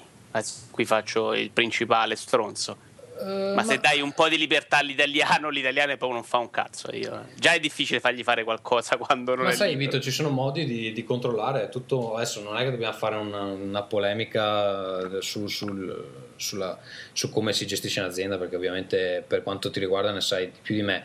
Però uh, esistono modi dove eh, il, la tua produttività non viene misurata in ore di lavoro, viene risu- eh, misurata in obiettivi conseguiti. Quindi tu anche se tu dici, vabbè, io ho un'azienda di italiani, questi se non gli sto sul, col fiato sul collo non fanno un cazzo. Tu gli dici, vabbè, entro due giorni mi serve sta roba, tu fai quello che vuoi, se fra due giorni non ce l'hai ti licenzio. E non è possibile in Italia. E come non è possibile? Fra due giorni non ce l'ha, lo licenzi. E in Italia non è così per licenziare le persone. Va bene, lo, lo pugnali, gli uccidi la, il cane. Ah, eh, Questa è una soluzione democratica. Sì, sì. Esatto. Quindi, Sì, e quindi lì vedi che la produttività si, si impenna, secondo me. Eh, Dimmi. Oppure ti cambio il finale di Mass Effect. Sì, Ma tu gli sguinzagli i cani come Ivo Perego quando fumano due sigarette, è vero? sì, sì. Io non so chi è Ivo Perego. Perché mi sento sempre così? Fa... Chi è Ivo Perego? È il personaggio albanese, l'industriale del nord, che quando i dipendenti fumavano poi sguizzagliava i cani perché stavano fumando due sigarette anziché una. Ah, ok. Va- vabbè. Vabbè, comunque, cioè, mi ricordo ancora anni fa, già a Treviso c'era qualche azienda che faceva cose del genere. Mi ricordo ce n'era una che si chiamava E3, che adesso è diventata un'altra roba, che aveva i tavoli da ping pong, potevi dormire al lavoro se avevi sonno, potevi, c'erano i letti, potevi andare a dormire. Nel tempo libero potevi giocare a ping pong, Sì, era sì, questo. te- potevi, giocare- potevi provare i tavoli. c'avevano, c'avevano le, le piscine dove potevi andare a nuotare. Loro ti dicevano: Tu devi fare questo lavoro qua, lavori quando vuoi, se hai sonno dormi, però devi farlo. E per un bel periodo è andata avanti. E adesso si è trasformato in un'altra cosa molto simile. E comunque hanno un, un approccio completamente diverso da, mm, da quello Sì, de- di un'azienda tipica. anche aziende che hanno margini di guadagno molto diversi. Insomma, questo puoi permetterlo quando hai buoni margini di guadagno. Presumo, In- sì, effettivamente non può essere adatto a tutti, però No, perché nella maggior parte de- delle cose che fai qui in Italia stai veramente risicato, in cui se le persone non fanno le so 12 ore strizzate, probabilmente non arrivi neanche a guadagnare. Ecco. quindi tu ogni Io- giorno gli fai fare 12 ore a sti... No, ne fanno 8 anche scazzate perché il lavoro adesso è un momentaccio, insomma. Però è in arrivata la generale- rivoluzione industriale dalle tue parti o ancora no? 12 ore, minchia, ma se- 12 ore a 12 ore settimana. me le faccio io in realtà, gli ne fanno 8, sono io che me ne faccio Lui ha 12. già detto che c'ha già, c'ha già la fossa comune dove butta quelli che non lavorano abbastanza, l'aveva detto già l'altra volta. Si potesse, si potesse, sarebbe bei tempi. Va bene, allora poi il nostro grande amicone Breivik, eh, che ricordiamo responsabile della strage di Utoya eh, in Norvegia, cosa ha detto Michele? Ah, ha, ha testimoniato, ha spiegato il- tutte le varie cose che faceva, come si era preparato e continua a insistere di avere amici e cellule parallele che adesso vedrai che veniamo e ti facciamo esplodere.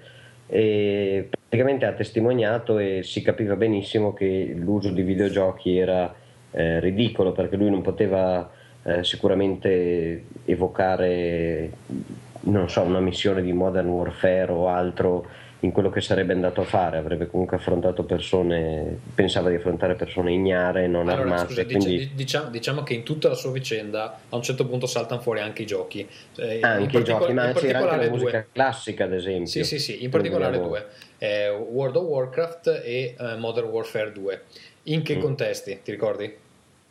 No, no, non mi ricordo Ok, l'ho, i l'ho- contesti. l'ho letto, l'ho letto anch'io l'articolo. Allora, ehm, sostanzialmente lui dice che durante la sua preparazione ehm, allora, ha usato Modern Warfare 2 per imparare qualcosa riguardo ai sistemi di mira, non so come, e poi a un certo punto si era convinto che eh, tramite Modern Warfare 2 potesse imparare a sparare ai poliziotti, non so come, visto che in Modern Warfare 2 non si spara ai poliziotti, però eh, evidentemente cercava di immaginarsi queste situazioni dove eh, si sarebbe... Scusa, Modern Warfare 2 non è quello con No Russia? I russi, eh sì, Sì, lasciano. Sì, c'è, c'è Quindi ci no sono Russia. spari ai poliziotti là. Erano russi, Sì. ma erano poliziotti. Ok, allora erano poliziotti russi, va bene, allora c'è quella, quella- quella scena lì effettivamente. Dopodiché per quanto riguarda World of Warcraft, lui dice esplicitamente che comunque un anno prima di fare sta strage, che aveva già in mente, aveva deciso di prendersi un anno sabbatico appunto per fare quello che gli pareva, perché poi comunque avrebbe immolato la sua vita, insomma, a sta grande impresa.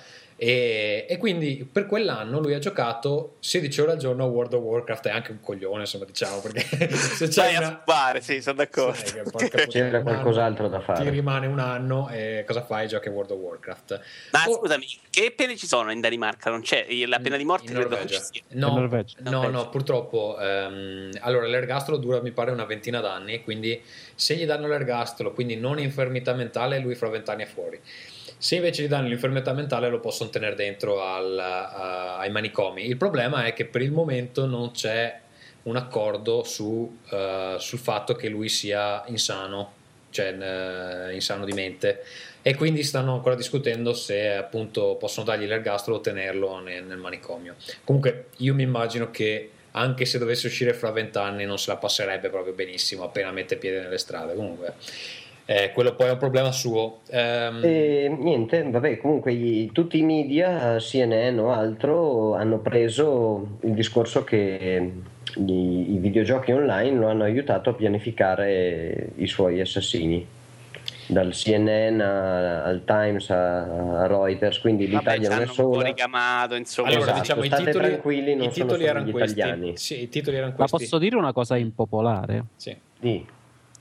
Eh, a noi stupisce molto, no? Mm, Anni fa ci avrebbe anche fatto indignare questa cosa, poi indignare è un termine orrendo perché la gente vera si incazza e non si indigna, ma ehm, io personalmente ho smesso di, di considerarla una cosa offensiva per i videogiocatori da anni perché eh, è sempre così, no? Cioè ogni volta che c'è un massacro e c'è eh, di mezzo un giovane, i giovani giocano ai videogiochi e quindi tra le cause ci sono i videogiochi. Noi la vediamo così perché siamo videogiocatori dall'interno. Se ci avessero detto che Breivik eh, era un appassionato di soft air e aveva una collezione di armi giocattolo in casa o che era un collezionista di pistole, a noi sarebbe sembrato una cosa perfettamente collegata a quello che ha fatto di pistole giocattolo. Sì, però dico. c'era anche questa cosa che era un appassionato di musica classica, allora vogliamo dire che era colpa di, Però- Wagner, Ah, Ma non ho la capito musica quello che classica- dice il doc. La musica che classica è collegato al per- per- nazismo, era il No, compositore ma preferito per il telegiornale, no? Vedere che uno che gioca a un videogioco dove si spara e, e ha imparato i nomi di tutte le armi perché l'ha vista nel videogioco è più facilmente collegabile rispetto alla musica classica e anche alla religione, che è un elemento che eh, è stato sottolineato poco, ovviamente, per ovvi motivi dai telegiornali italiani. Sì, sì. Allora, questi- questo è la questione di percezione. Il problema qui è come è stata riportata la news. Allora, no? cito una frase detta da Breivik stesso. Allora, parlando di World of Warcraft, lui dice: Pure entertainment, it doesn't have anything to do with July 22. Quindi solo intrattenimento, non ha niente a che fare con il 22 di, 22 di luglio. Allora, poco Sì, no, sotto ho- leggiamo, ho- ho capito quello che dici, Tommaso, leggiamo però- il titolo di Al Arabiya dice Breivik, giocare a World of Warcraft mi ha aiutato a preparare gli attacchi. Allora qui chiaramente c'è un problema dei reporter che si inventano di, le interpre- di, interprete, visto che sono arabi. Eh, Sì. sì. sì, sì, ma è anche vero, è anche vero, è chiaro come dice Tommaso, ehm, eh, come dice, scusami, eh, Vito, che ci si ricama sopra, no? Perché è facile fare, fare notizia parlando male di, di un hobby diffuso come i videogiochi. È, è facile soprattutto quando il giornalista ovviamente non ne sa una mazza e quindi trattando con uno squilibrato cerca una- un elemento su cui buttare la croce per, perché- per spiegare perché questo tizio è impazzito e ha fatto questo e quindi si è allenato con i videogiochi sottintendendo, sottintendendo anche se non lo dicono chiaramente che è uscito pazzo perché è stato un anno a sparare la gente eh, a Modern Warfare 2 Io invece Però- ho un'altra, un'altra interpretazione, che i titoli ad effetto funzionano meglio degli altri indipendentemente dalle minchiate che dici. Te ne cito uno, eh, letto ieri, se riesco a eh, caricarlo. Allora, siccome sapete ci sono le presidenziali in eh, Francia, Mhm. allora ieri eh, la Repubblica, aspetta, Ah, quello di Sarkozy sfonda. sì, allora no, no, aspetta, adesso non... Ah, titolo di Repubblica, allora, Olanda avanti, sfonda la Le Pen. Allora, voi cosa capite da sfonda la Le Pen? Eh, ovviamente è riferito a... le- che tra i due c'è una relazione sessualmente discutibile Sì, però ovvi- ovviamente con un così, con un titolo così uno un, un po' di curiosità gli viene, insomma. E, e Vabbè, quindi- ma ha, sì. ha fatto il 20%, cazzo, ha fatto il 17% alle Pen. Sì, ho capito, ma a te ti sembra un titolo da mettere sulla Repubblica. Vabbè, a parte che la Repubblica ultimamente non è che sia proprio... Eh vabbè, guarda che eh, non voglio darti torto, eh, ma ti dic- sta dicendo che un francese su cinque è un fottuto fascista, eh, secondo me è un titolo importante. Poi Vabbè. Un rispettabile fascista.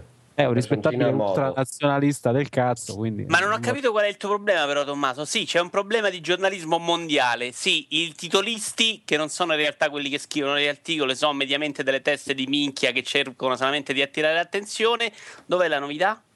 No, da nessuna parte. Ehm, sai- Cioè, non è una roba nuova, eh, No. non so che dirti. Cioè, Allora, probabilmente nasce con i giornali. Eh. C'è questo problema dei giornalisti che comunque si inventano le news o le, o le girano in maniera che eh, faccia più scena. C'è anche questo problema Come che... co- Tommaso, scrivono di cose di cui non conoscono nulla. C'è anche questo problema, dicono- hai ragione, c'è anche questo problema che Breivik dice che effettivamente lui ha usato Modern Warfare 2 per imparare a sparare ai poliziotti. Adesso se mi dici che nella missione No Russian si spara ai poliziotti, eh, evidentemente adesso è ovvio che con Modern Warfare non puoi imparare un cazzo. Al massimo cosa impari? Il nome delle, delle armi? I nomi Eh, delle armi. Chi lo sa tu perché conosci i videogiochi.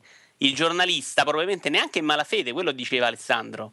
scrive quello che percepisce. La percezione delle persone normali è ha sparato tutto il tempo e ha imparato. capito, ma se tu sei un giornalista, te lo andrai a vedere sto Modern Warfare 2 per sapere se stai dicendo Eh? Ma pensa. Eh, ma non te. esiste. In No, quale incontrano- mondo Allora, uno va a informarsi, insomma. Tu- Tommaso, tu vivi all'estero, quindi sei giustificato. Striscia la notizia sta portando avanti la baracca da mesi, ehm, parlando di un tizio che inventava le, le notizie e le dava in pasto alle agenzie stampa, eh, a DN Kronos, eh, ANSA, eccetera, e poi finivano nei telegiornali su Repubblica, eccetera. Cazzate inventate di sana pianta. Quindi, se, non, Perché le se il giornalista. non fanno controllo. eh. Se il giornalista non fa quello che dovrebbe fare, la regola numero uno del giornalista è controlla le tue fonti. Questo è proprio la- la- la- le basi del giornalismo sono controllare le proprie. Tra le basi del giornalismo c'è controllare le proprie fonti. Se non lo fanno, vuoi che si vanno ad informare di cosa cazzo sia Modern Warfare 2? È un videogioco in cui si spara alla gente, tanto basta. Mica devono saper giocare o sapere effettivamente se ci sono i russi, i poliziotti. O... C'è, c'è- si è visto in Italia e all'estero molto di peggio in termini di pressappochismo nel trattare i videogiochi, il che poi porta alla solita considerazione che fanno i videogiocatori, se così trattano i videogiochi, io capisco che stanno dicendo minchiate, figurati quando mi parlano di, eco- di macroeconomia, che cosa possono infilarci dentro. Va bene. Eh, E poi la Juve si era comprata a Messi quest'estate, Messi quest'estate, quindi evidentemente Eh, certo. il problema è grave. Eh, certo. ecco. siamo curiosi di sapere cosa ne pensano anche i nostri ascoltatori. Quindi, eh, Modern Warfare 2 può ispirare altri Breivik? Noi speriamo di sì, così finalmente la smetteranno di fare Modern Warfare. Ehm, abbiamo finito col, col- Ah no, no, c'è ancora Nintendo Direct, ehm, Michele. Questo vogliamo parlarne? Sì, sento un po' la connessione che va e viene. No, ma ci siamo. Ci siamo. Eh, niente, eh, c'era Nintendo Spiegaci cos'è Direct. questo Nintendo Direct, più che le notizie che hanno annunciato. Spiega che è carina quella cosa, dai. È una cosa di, di- mi sembra Nintendo of Europe, dove c'è comunque il direttore un altro giapponese. No, perché scusa, non lo fanno anche in Giappone? Sì, sì, lo fanno anche in Giappone. Sì, sì. Anche in Giappone. Hai detto una Bene. cosa, hai detto una minchiata. Adesso la chiediamo ad Alessandro, visto che tu non hai risposto bene. Va Alessandro, bene. spiega. Chi è? Nintendo Direct. Culo, Vito. Alessandro, Cosa? Che fanno, che fanno il nuovo Super Mario Bros? Che No, esce- spiegaci Nintendo Direct. Eh, non lo so, non l'ho seguito. Vabbè, vabbè, allora eh, Vabbè, spiegacelo tu, no? Allora, Vito, che adesso chiedi a tutti. Ma io non lo sapevo, io chiedevo veramente. No, e ho visto che fanno questi filmatini di presentazione direttamente online sul 3DS o sul sito. Sì, in realtà c'è- in questo qua c'era Iwa- Iwata. Satoru Shibata, che è il presidente di Nintendo of Europe. Come no? Esatto. Io, io ne ho visto uno con Iwata. No, no, non Certo, l'ultimo. certo. Nell'ultimo non c'era Iwata, sì. Ok, va bene. Allora dai Michele. Shibata. Shibata è quello col pennellone in testa, non lo puoi confondere. E niente, ma hanno parlato di tutto, da, da, mm, aggiornamentini di Pokémon alle solite carte di- della realtà aumentata, di un aggiornamento del firmware e hanno parlato anche del fatto che si vede che hanno liberato un team o che sono, sono molto contenti di come gli va, fanno un New Super Mario Bros. 2 che sarà per il 3DS, quindi per i fautori del 2D, 2D, 2D che sembra fossero più di quelli che Nintendo si aspettava, gli toccherà ancora aspettare. E per gli altri invece ci sarà un nuovo Super Mario Bros. da portatile che io ho apprezzato tantissimo sul DS, ho tirato tante di quelle bestemmie pur di prendere tutte le monetine, era Vabbè, veramente bello. prendere tutte le monete. No, eh... no, no, dicevo, questa cosa è carina anche perché la fanno in diretta già con sottotitoli, vero? Sì. C'è, c'è da dire che hanno mostrato le foto. In e sembra- streaming sul sito di Nintendo. Sembra sì. uguale identico a, a- all'uno. No, ma la vera notizia invece che è uscita su Nintendo, vabbè, visto così tanto stiamo chiudendo con le news, è che pare che uscirà un Mario al lancio di Wii U. Sì, è nuova questa, non lo sapevo. Eh, l'ho sentita l'altra settimana. Inaspettata. Beh, abbastanza, eh, attenzione. eh, Mario in 3D, credo, eh. È abbastanza. Galaxy Se mi piazzano oppure- sì, una sorta di Galaxy su Wii U al lancio, eh, hanno venduto anche il Wii U, eh. E quindi praticamente sarebbe un passo indietro per Nintendo che ehm, diciamo prende la piazza di solito quando esce con un Mario al lancio e le terze parti non vendono un cazzo, però evidentemente hanno già, han già deciso che anche per Che questa non vendono un cazzo. Stavolta hanno anticipato i tempi, Sì, infatti probabilmente. avrà deciso così. Va bene, ehm, niente, allora io direi che con le news abbiamo concluso, passiamo a Terra Bruciata. Das war ein Befehl! Der Angriff Steiners war Befehl! Versezze! Io ne ho viste cose che voi umani non potreste immaginarvi.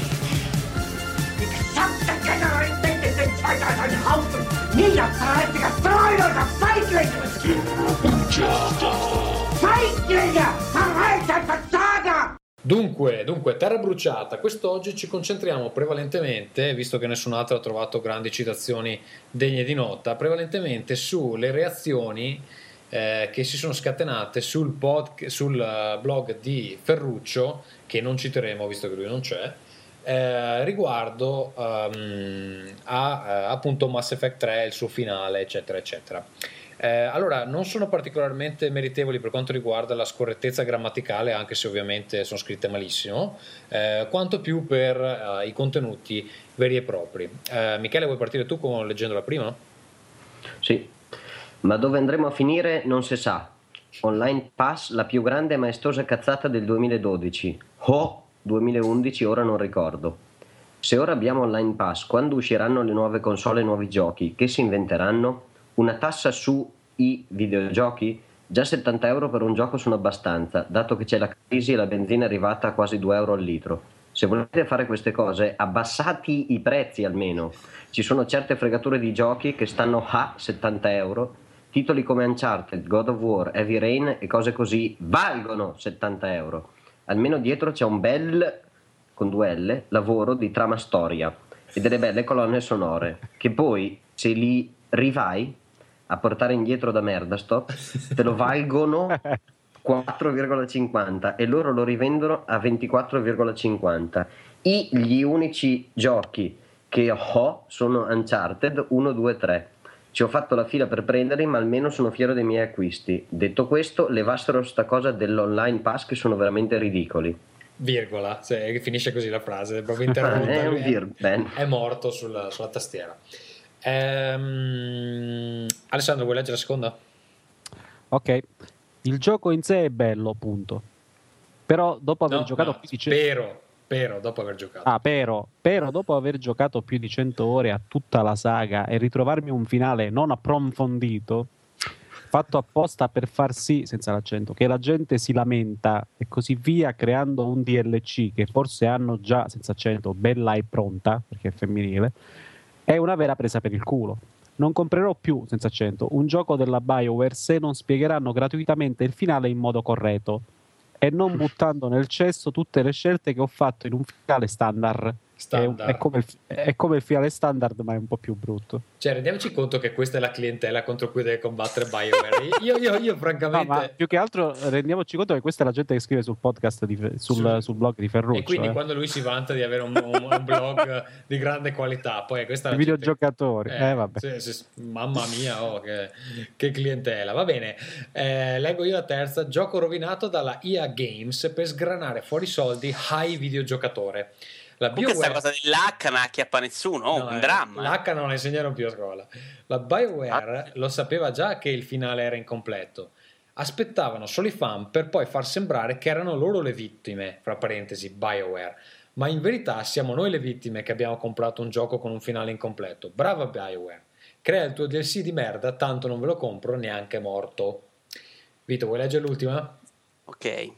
Quanto è stato quanto è stato messo in vendita porcata della DLC il primo giorno a parte non è quanto effettivamente era stato promesso e quanto agli ultimi 10 minuti del gioco posso spiegarti le reazioni con un semplice esempio. Immagina la Venere di Milo, ora per finire l'opera come braccia aggiunge un tentacolo alla destra e una marmitta per la vettura al posto della sinistra.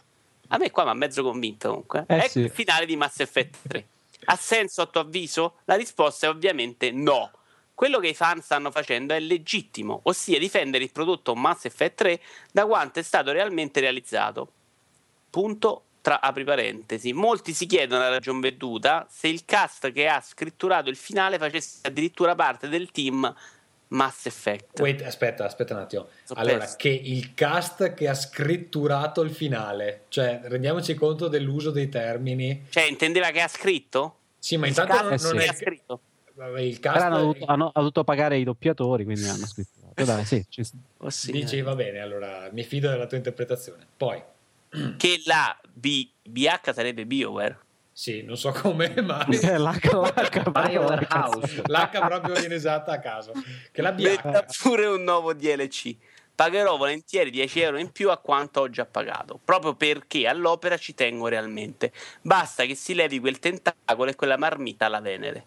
E quindi Questo è È scritto, Questo è è- è scritto con i piedi, però ha espresso un concetto. Dai, il Questo è. Ferruccio che commenta sul suo stesso blog. Sì, è- firmato Ferruccio. che è lui. Ah, è, è Ferruccio che, che- che ha commentato questa cosa. Va bene. Eh, e niente, quindi per oggi ci ehm, fermiamo qui eh, per quanto riguarda Terra Bruciata. Eh, direi di passare ai giochi che stiamo giocando. Now playing. Va bene, allora, ehm, Vito, parti tu, Eh, ne hai un bel po' mm, da discutere. Parto io e parto con i JRPG, eh, visto che avevo promesso di porre rimedio ai disastri che avete fatto tu e Ferruccio eh, e in parte Michele nell'unica puntata in cui vi ho lasciato da soli. Sì, E ho- aspetta, eh, per chi non ha seguito tutta la diatriba, c'è gente che ha smesso di seguirci perché abbiamo parlato velocemente di eh, e male, questo per colpa di, questo per colpa di Michele, di Xenoblade. Quindi adesso Vito cerca di rimediare, ma tanto che la gente non ci ascolta più e francamente possono anche andarsene a fanculo. No, tornate ad ascoltarci, cari, cari amici ascoltatori, e votateci ne- su TFP perché abbiamo bisogno di voti nel sondaggio, vero? No, io no. Che è chiuso da mesi. Vabbè. Allora, eh, ho Votate giocato. per farlo riaprire. Cambieremo il finale di Mass Effect 3 se lo chiedete Esatto, fate, fate una petizione. Allora, adesso se state zitti, io spiego Xenoblade, però cortesemente. Xenoblade per il quale mi sono decisamente ammalato perché l'ho messo su giusto per dare un'occhiata e per sbugiardare i due deficienti. mm, Due deficienti che tra parentesi sono senso- Ferru se- e Tommaso. Mm. No, no, siete voi due, insomma, specificavo. E, e invece mi sono sparato 110 ore, mi pare, in eh, 14 giorni, ma come un tossico. Perché il gioco, eh, che in realtà non è eh, così innovativo come mi aspettavo, come avevo sentito dire, il gioco è un JRPG molto classico che ha due caratteristiche ehm, particolari, ovvero combattimenti divertenti. Mi sono divertito dall'inizio alla fine, i combattimenti, anche se piuttosto semplici, eh, molto variegati, ovvero ogni personaggio aveva un suo stile molto particolare. Io alla fine ho giocato le 110 ore con il mio personaggio principale, per come sono fatto io, e non ho Biondino? imparato 7000 stili, ma eh, ogni altro personaggio aveva tutte le sue abilità particolari, quindi sarebbe cambiato molto. E cosa molto divertente era che quando morivi potevi ripartire dal checkpoint precedente, ma non perdendo quell'esperienza. E questo fa- rendeva ogni combattimento in realtà eh, utile al fine de- di salire di livello, anche quando si, si moriva. Eh, Quindi, si- storia quindi si avanza abbastanza velocemente, no? eh, si avanza molto velocemente e dipende, insomma. Si avanza comunque, anche perché poi il gioco eh, non ti permette di grindare, tanti- grindare dico, dico bene? Sì. Ho detto una minchiata. Vabbè, devi andare tantissimo perché eh, quando sali di livello, poi se affronti nemici troppo di livello inferiore, i punti sono pochi. Quindi più o meno ai boss principali arrivi abbastanza livellato. Non hai bisogno né di grindare in salita né in discesa. Messa così. Eh, la trama davvero interessante, il che mi ha molto stupito. Ma quello che funziona molto di Xenoblade è eh, il fatto che ti costringe a fare delle piccole cose da pochi minuti, ogni combattimento dura poco, ogni quest dura poco e, e sei così eh, conquistato da questo meccanismo per il quale una partita da 5 minuti poi finisce per durare 7 ore e a me non capitava da molto tempo di non dormire una notte perché volevo continuare a giocare, ecco.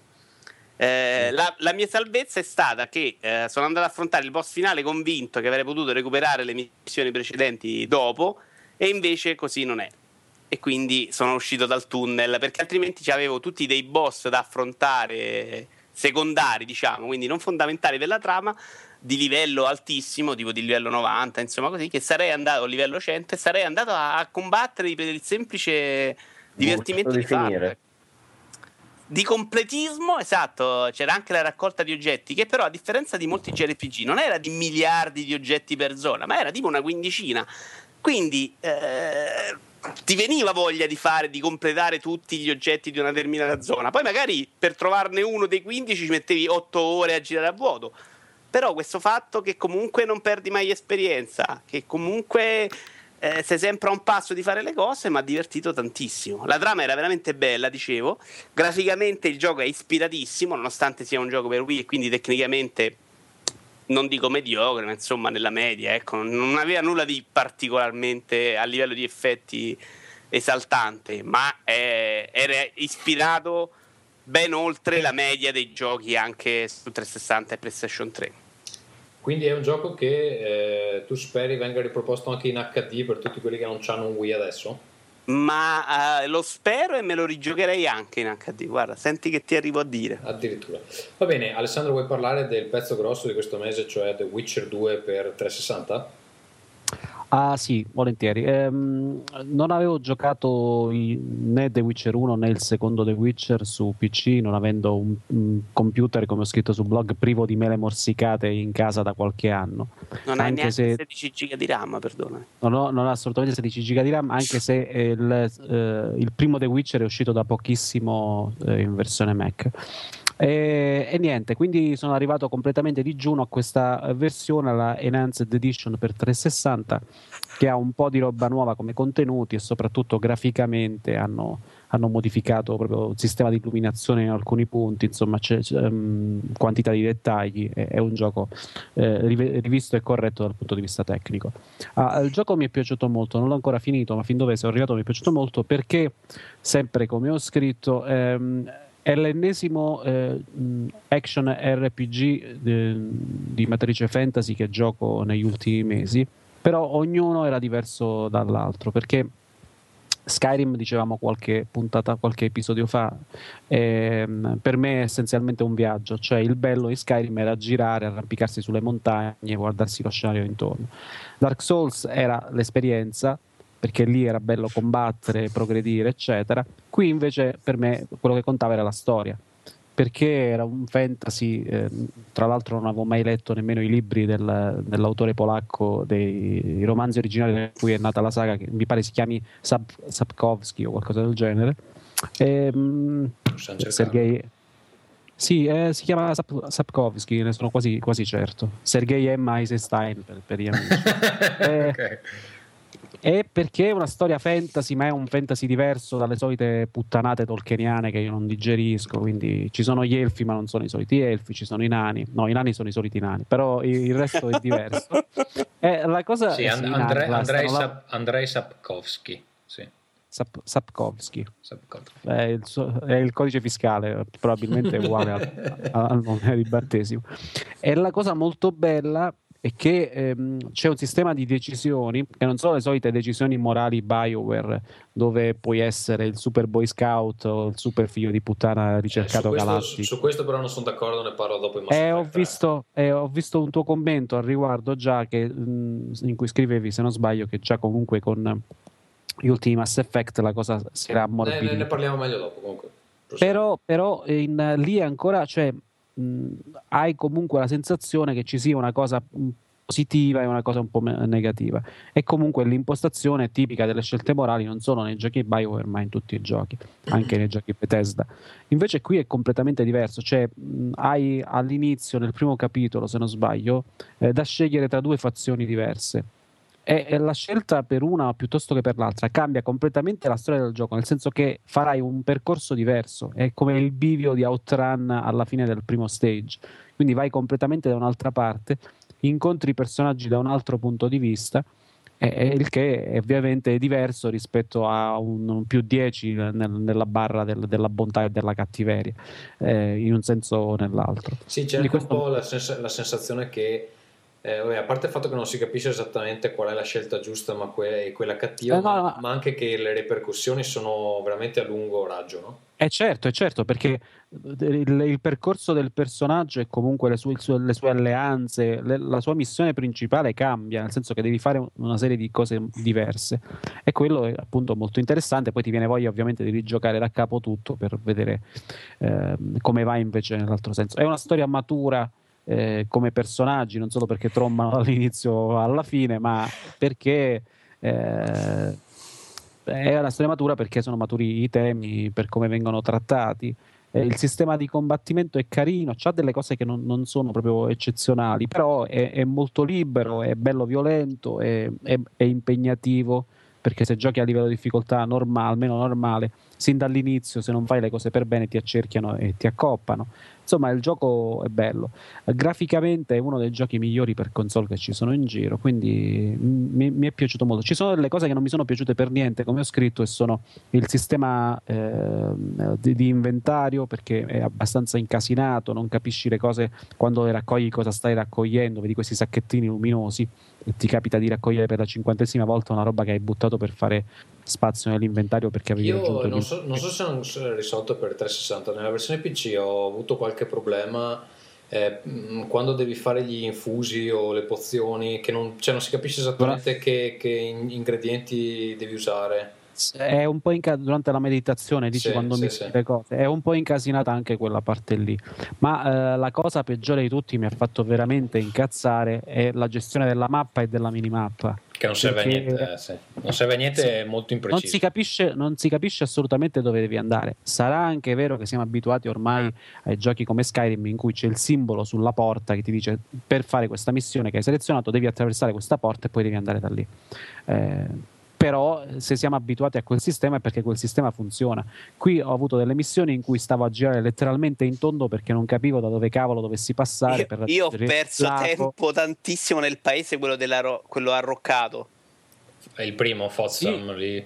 Non ricordo, è quello dei, dei nani. Insomma, che ah, c'è no. un'entrata sotto e sono stato a girare per due eh, ore. A me, è successo a Flotsam because, eh, scusa perché ogni tanto mischio l'inglese, scusatemi. Perché ehm, c'è un punto sulla mappa che ti indica subito dopo l'uscita da una porta, solo che tu vai lì e non c'è niente eh, devi e, girare. Eh, sì. E ho dovuto, cioè, praticamente poi passando dalla taverna c'è un passaggio che sottoterra ti fa, ti fa arrivare in corrispondenza di quel punto, ma dalla mappa è assolutamente sì, non, comprensibile. Non ci sono indicazioni a schermo comunque. Cioè, per esempio, non ti, non, non ti, dice a che livello di um, insomma, altezza è il punto che stai cercando di raggiungere. Uno dice, vabbè te ne accorgerai, però no, perché è molto complesso come sono strutturati gli edifici, quindi a volte veramente non sai da che parte girarti. Io lì ci ho perso parecchio perché non riuscivo a trovare questo posto. Sì, poi eh, seguendo la mappa che ovviamente è disegnata, quindi ti indica approssimativamente, tu non sai se devi salire, devi scendere, devi entrare in una struttura e uscire dall'altra parte, è un vero inferno. Cioè, assolutamente questo non mi è piaciuto per niente, però mettendo sul piatto pregi e difetti comunque resta un giacone notevole. Sì. Mm, meglio di quanto mi aspettassi, devo okay. dire la verità. Meglio di quanto... Vorrei parlare brevemente della procedura di aggiornamento su PC, eh, visto che comunque io ci ho giocato, non so, credo un 7-8 ore, poi l'ho, l'ho, mollato perché mi era arrivato Mass Effect 3, lo riprenderò quando ho finito con Mass Effect. Ehm, è uscita appunto l'Enhanced Edition per PC che aggiunge tutte le cose che ci sono nella versione 360 eh, ci sono un paio di modi per aggiornare, c'è il, l'uploader, il downloader automatico oppure si possono scaricare i pacchetti eh, manualmente. Allora lancio il downloader automatico, scarica 11 giga di roba, inizia a installarlo, primo pacchetto eh, corrotto e non mi fa andare avanti eh, allora cerco soluzioni online, eh, arrivo sui forum, dicono no ma devi scaricarti pacchetti manuali, sostituire alcuni file eccetera, poi lo lanci e va, insomma faccio tutta la procedura, non va un cazzo. Il risultato è che nemmeno il gioco originale parte più, quindi non, cioè, anche se la, si poteva fare tipo tornare allo stato, stato iniziale, comunque la, la, versione originale non parte più. Quindi devo fare tutta la reinstallazione del gioco e uh, ho ancora la, la, versione non aggiornata. Mi dicono che um, però c'è un barbatrucco. Allora, intanto sul sito di, di, questo problema proprio non si fa menzione, non ci sono annunci ufficiali, nessuno che rimuove i file corrotti, sono lì da alcuni giorni, quindi tutti hanno questo problema. Eh, non so se, se, riguarda proprio il 100% degli utenti, però buona parte degli utenti. I file sono lì, eh, tu, gente continua a scaricarli, a installare la roba, a distruggersi i, eh, i, file precedenti e va bene così. Questo è il magico mondo del PC. Eh, mi dicono: no, ma puoi andare su Good Old Games, che è di proprietà di CD Projekt, e eh, riscattare la tua copia con già tutte le patch installate di Enhanced Edition. Eh, puoi scaricarla direttamente da là. Allora vado lì. Purtroppo la mia copia scatolata non ha il codice. Ehm, il CD key perché è già la versione che è uscita senza DRM, quindi non c'era più il, il, il codice da, da, inserire. allora, come fai a registrare la copia che non ha più il codice? Eh, praticamente la procedura è che devi mettere la scatola su un foglio di carta bianco e poi di fianco al foglio scrivere a penna i tuoi dati e eh, firmare il, il foglio, scattare una foto e mandarlo a CD Projekt per dimostrare che tu sei in possesso di una copia originale di, uh, di The Witcher 2. Adesso io non so quanto ci metteranno a controllare manualmente tutte queste cose, però mi posso immaginare che gli arriveranno tipo 60.000 fotografie e loro dovranno guardarsele tutte.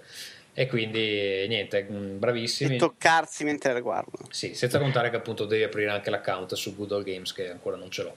Eh, niente, quindi ho deciso che troppo sbatti e aspetterò che risolvano questo problema con il downloader ufficiale prima o poi. Mi auguro che sostituiranno questi file in maniera che funzioni. Eh, niente, questo è il mio dramma con The Witcher che comunque riprenderò fra un po', quindi per il momento può rimanere lì. Non mollare. No, no, no, anche perché mi piaceva molto, però eh, non so se, se nell'Enhanced Edition per PC hanno cambiato un po' i controlli col controller. Eh sì, col... L'hanno fatto diventare come quello 360 in realtà, credo io. Ok, perché i controller, cioè anche con il controller su PC erano molto legnosi rispetto a come sei abituato di solito su 360, quindi spero che li abbiano aggiornati un po'. Um, Michele, vuoi parlarci di Lume? Lume? Non so come si pronunci. Sì, eh, Lium, Lume, come lo volete giocare è, o dire. È un giochino da 5 euro su Steam, e, però è veramente molto molto carino. È fatto tutto in stile mm, grafico come avventura, leggermente in 3D, con tutti gli oggettini mm, e i personaggi fatti di carta e cartone e praticamente voi siete una bambina, questa bambina va a, nella casa del nonno, il nonno non si trova e eh, oltre a questo non c'è più la corrente all'interno della casa del nonno. Scusa, ti, interrom- ti, ti, interrompo un secondo. Allora, Ferruccio, che non sì? poteva venire questa sera, ha appena mm. scritto su G Plus che ha appena completato Fez al 106%. Mm-hmm. Allora, dove... Mandiamolo a fanculo. Eh, mandiamolo a fanculo in diretta. Va bene. Grazie Ferruccio per aver avuto questi grandissimi problemi in famiglia. Che si è anche offeso quando gli ho chiesto che problemi aveva. Vabbè. Eh, probabilmente adesso si offenderà anche di più per il tuo noto tatto. Sì, e vabbè, e lui è furbissimo, no? non viene per. C'è un eh, problema in famiglia. Non c'ha voglia di venire, c'ha scazzo. Dai, eh, sta lì a macinare la minchia, però no. Eh. Dai. Va bene, Michele. Torniamo al Lume. Ti, dicevo, ti chiedo però, Michele, il Lume, quando l'ho giocato io, era episodio 1 il sì. che lasciava presupporre che prima o poi sarebbe dovuto uscire anche un episodio 2 di così esatto. la butto lì. Esatto. E, e invece? niente, invece non c'è ancora. Mm, ok. C'è, mm, Però è uscita la versione per iPad.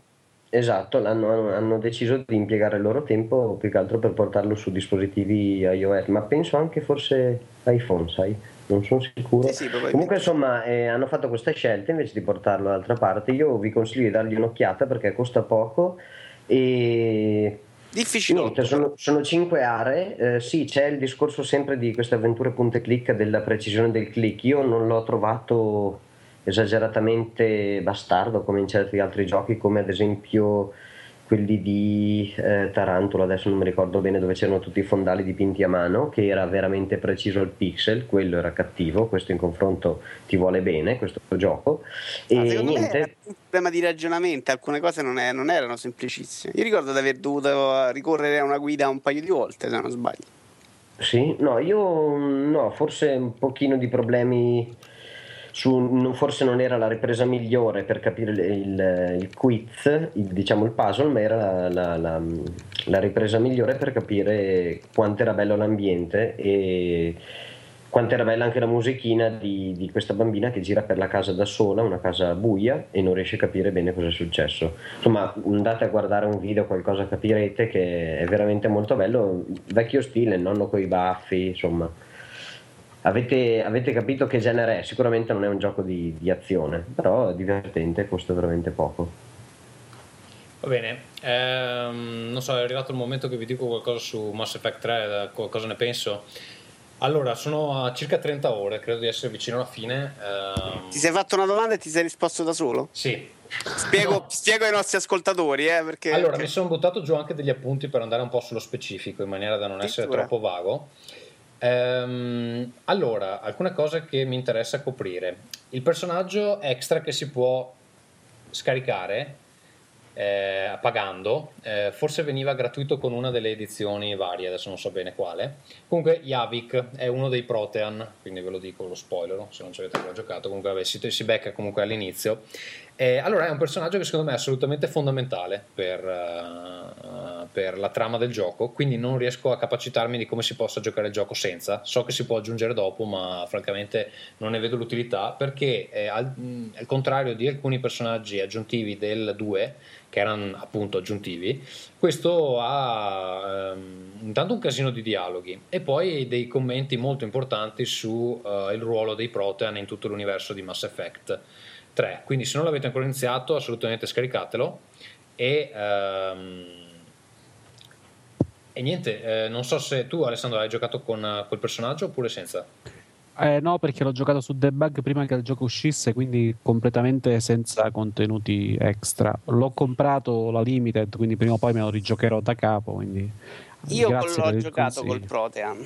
Ok, io, io cioè, eh, secondo me ha, ha delle, dei commenti talmente importanti che praticamente in ogni missione prendo sempre lui e qualcun altro perché di solito comunque ti dà delle linee di dialogo uh, veramente uh, rilevanti rispetto anche a altri personaggi che dovrebbero essere quelli principali. Mm, non so esattamente come sia l'esperienza senza Jav- Javik o Javik, non so come si pronunci, comunque uh, prendetelo.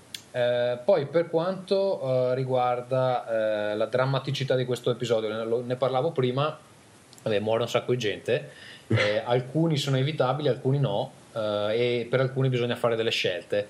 Eh, l'ho trovato una scelta anche giusta per essere l'ultimo capitolo della saga e eh, in un momento particolare mi ha fatto anche leggermente commuovere, ma non vi, dico, non vi dico quale. È un momento in cui bisogna scegliere fra due, fra due personaggi, diciamo.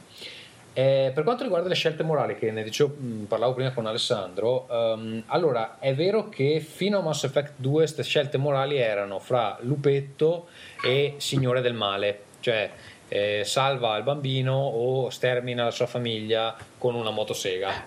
Eh, Manicheistiche. Esatto.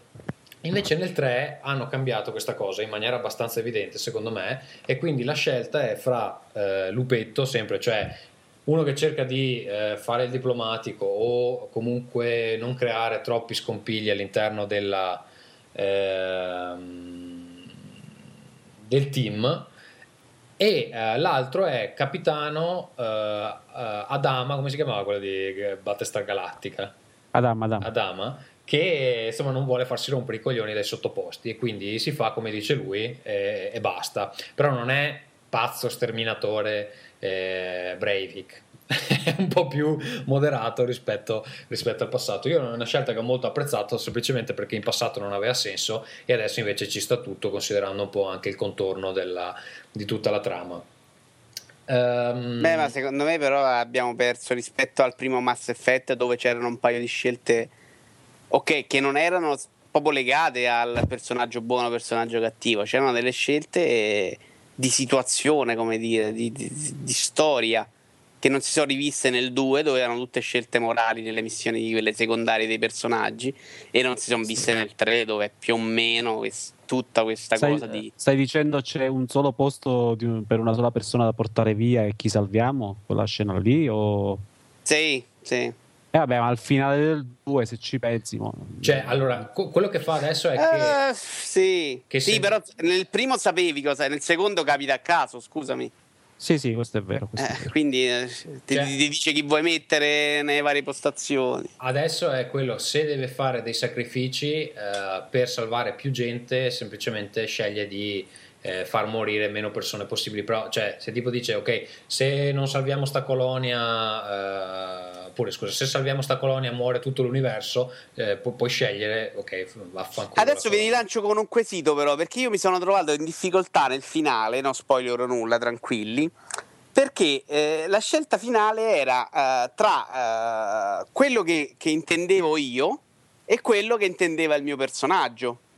Ovvero, io ho giocato eh, interpretando uno Shepard e Shepard ha preso delle decisioni. Quando sono arrivato alla fine e la possibilità era di fare qualcosa che secondo me era la più giusta, mi sono ritrovato in difficoltà perché dico scelgo quello che preferisco io, uh, Vito Iuvara, Vincenza Versa, o quello per cui ho, ho, per cui ho scelto durante il gioco per il personaggio. Voi di solito come vi comportate? Ah, io ricordo che nel, o nel primo o nel secondo Mass Effect c'erano delle scelte che venivano catalogate come eh, scelte del malamente, scelte cattive, e che invece in quel contesto ci stavano, mentre tutto il resto era, eh, erano evidenti che insomma erano evidenti come scelte eh, negative da, da, cattivo, tra virgolette. Ehm, penso sia il problema antico del GDR, comunque ti fa interpretare un personaggio che già, per quanto tu possa scegliere delle robe, è già preconfezionato, no? Quindi... Io cerco, scusa, perché tu alla fine non volevi più fare le scelte del tuo che, che insomma erano coerenti con il tuo Shepard? Perché eh, io quando è arrivato lì e mi è stato proposto una, un'opzione, secondo me era la più sensata. Però quella, quella opzione che secondo me era più, più sensata come, come persona era non proprio era quella giusta per Shepard. tutto quanto fatto con quello che aveva fatto Shepard fino allora. E alla fine cosa hai fatto? Alla fine ho fatto quella di Shepard. Okay. Ho seguito la coerenza. Sei stato contento del risultato? Ah, io sì, io l'ho detto, a me questo finale non ha sorpreso, insomma, ho visto, ho visto di peggio. No? Sarà che poi tendo a, a perdermi io in tre episodi, non sto lì a leggermi sottotrame, spiegazioni, tutto quanto. Quindi boh, un po' non mi aspettavo moltissimo, anche perché letti anche i romanzi. Eh, eh ne ho letti 3 su 4 dello stesso autore, insomma, non è che la qualità di scrittura fosse fenomenale. Eh, ecco. I, I, romanzi facevano abbastanza cagare, si può, eh, penso sì. si, possa, si, possa, dire. Sì. No, diciamo. Va bene, l'ultima cosa che volevo dire è che eh, c'è molta confusione su sto readiness rate, che non so come abbiamo tradotto in italiano, uh, grado di uh, preparazione, penso, sì, uh, de- della galassia, nel senso che c'è ci sono, quando uno guarda dalla console qual è la, il grado di preparazione della galassia, ci sono due indicatori. Uno che è appunto sto readiness rate, che adesso ad esempio ce l'ho fermo al 51% perché è un po' che non gioco al multiplayer, e poi c'è una barra verde che si carica che eh, ti dice la preparazione militare. Adesso Alessandro, se io dovessi andare a affrontare il gioco con la barra verde carica quasi al massimo e sto readiness rate al 51%, che si carica da quel che ho visto praticamente solo in multiplayer, cosa succede? Che finale becco? C'è una, una piccola differenza, c'è una piccola, c'è una differenza riguardo al finale, ed è quello che, di cui ti parlavo la volta scorsa, di cui dicevo la volta scorsa, che ha fatto incazzare la gente perché eh, eh, il multiplayer diventa una parte fondamentale del gioco. Che poi sale anche molto velocemente perché mi pare ogni, ogni scontro che fai ti fa salire 6-7%. Quindi insomma ne È esattamente 5. questo. Sale velocissimo con il multiplayer, puoi farlo salire anche solo con il gioco in singolo, ma ci metti un ma casino. È super lento. Io, io, non sono ancora riuscito a farlo salire, non ho mica capito come si fa. No non mi ricordo, però si fa anche perché ci ho giocato ormai un mese fa. Però si fa. E il problema è appunto questo: che sei costretto a giocare al multiplayer, che allora è una cosa che hanno fatto, perché così se tu te lo compri usato, sei inculato e ti devi comprare comunque l'online pass. pass. Eh, quindi non ha alcun altro senso che quello di costringere tutti a pagare per il multiplayer. Ma, ma, quanto readiness rate mi serve per, per salvare l'universo? Tanto. Uh, non lo so. Cioè, ma devo fare 100% poi, comunque no? Puoi evitarti tranquillamente lo sbattimento, finire il gioco normalmente e poi andarti a vedere il pezzetto in più ah. su YouTube e buonanotte. Io non ho toccato l'online, insomma, non ho avuto un finale cattivo, quindi boh. Ok. C'è, c'è una piccola differenza, ripeto, te lo puoi, ci metti un secondo, te lo vai a vedere su YouTube e ti eviti tutto lo sbattimento. No, ma non ho proprio presa in considerazione. No, no, non è, non è Anzi, nemmeno... l'online basta che se vuole qualcuno glielo regalo. Non, è nemmeno, non è nemmeno brutto l'online a dirla, a dirla tutta. Va bene, questa è la mia esperienza con Mass Effect 3, quando lo finirò parlerò anche di questo finale. Ehm, Vito, The Last Story? The Last Story è l'altro JRPG che ho iniziato sempre per Wii e, e con questo il rapporto è stato abbastanza diverso. Ho tenuto duro veramente le prime 5 ore solo perché ne sentivo parlare benissimo, ma sono state 5 ore di noia terrificante in cui i combattimenti non si capiscono e vanno avanti per inerzia perché sono facilissimi. Eh, la trama è lentissima, filmati ogni tre secondi. Graficamente è una delle peggio merde che abbia visto eh, negli ultimi cinque anni. Eh, dopo sei ore il gioco acquista un senso ovvero quando arriva il primo combattimento semidecente. Adesso sono arrivato io, sono lì a 6-7 ore. La trama ha preso un piede semi interessante. eh, graficamente resta bruttissimo, eh, ma il combattimento comincia, comincia a funzionare. Ecco, si basa. Eh, gli attacchi sono automatici anche come, come in Xenoblade. Chi è che sta manettando con le tastiere? Sono gli attacchi automatici. Sono, no, sono, sono io, colpa mia. E Vai. vabbè, allora, e allora non parlo più. Allora, scusami, stiamo parlando di JRPG per, per farti perdonare e tu stai lì a smanettare sulla tastiera. Pensa quanto mi interessa. No, Ascolta Stiamo e impara parlando di- qualcosa. Di Sakaguchi, eh, mica, mica pizze fichi. voglio dire. Esatto, di Sakaguchi, autore eh, su 360 di due capolavori quali Blue Dragon e eh, The Last Story. qual era l'al- No, The- qual era quell'altro?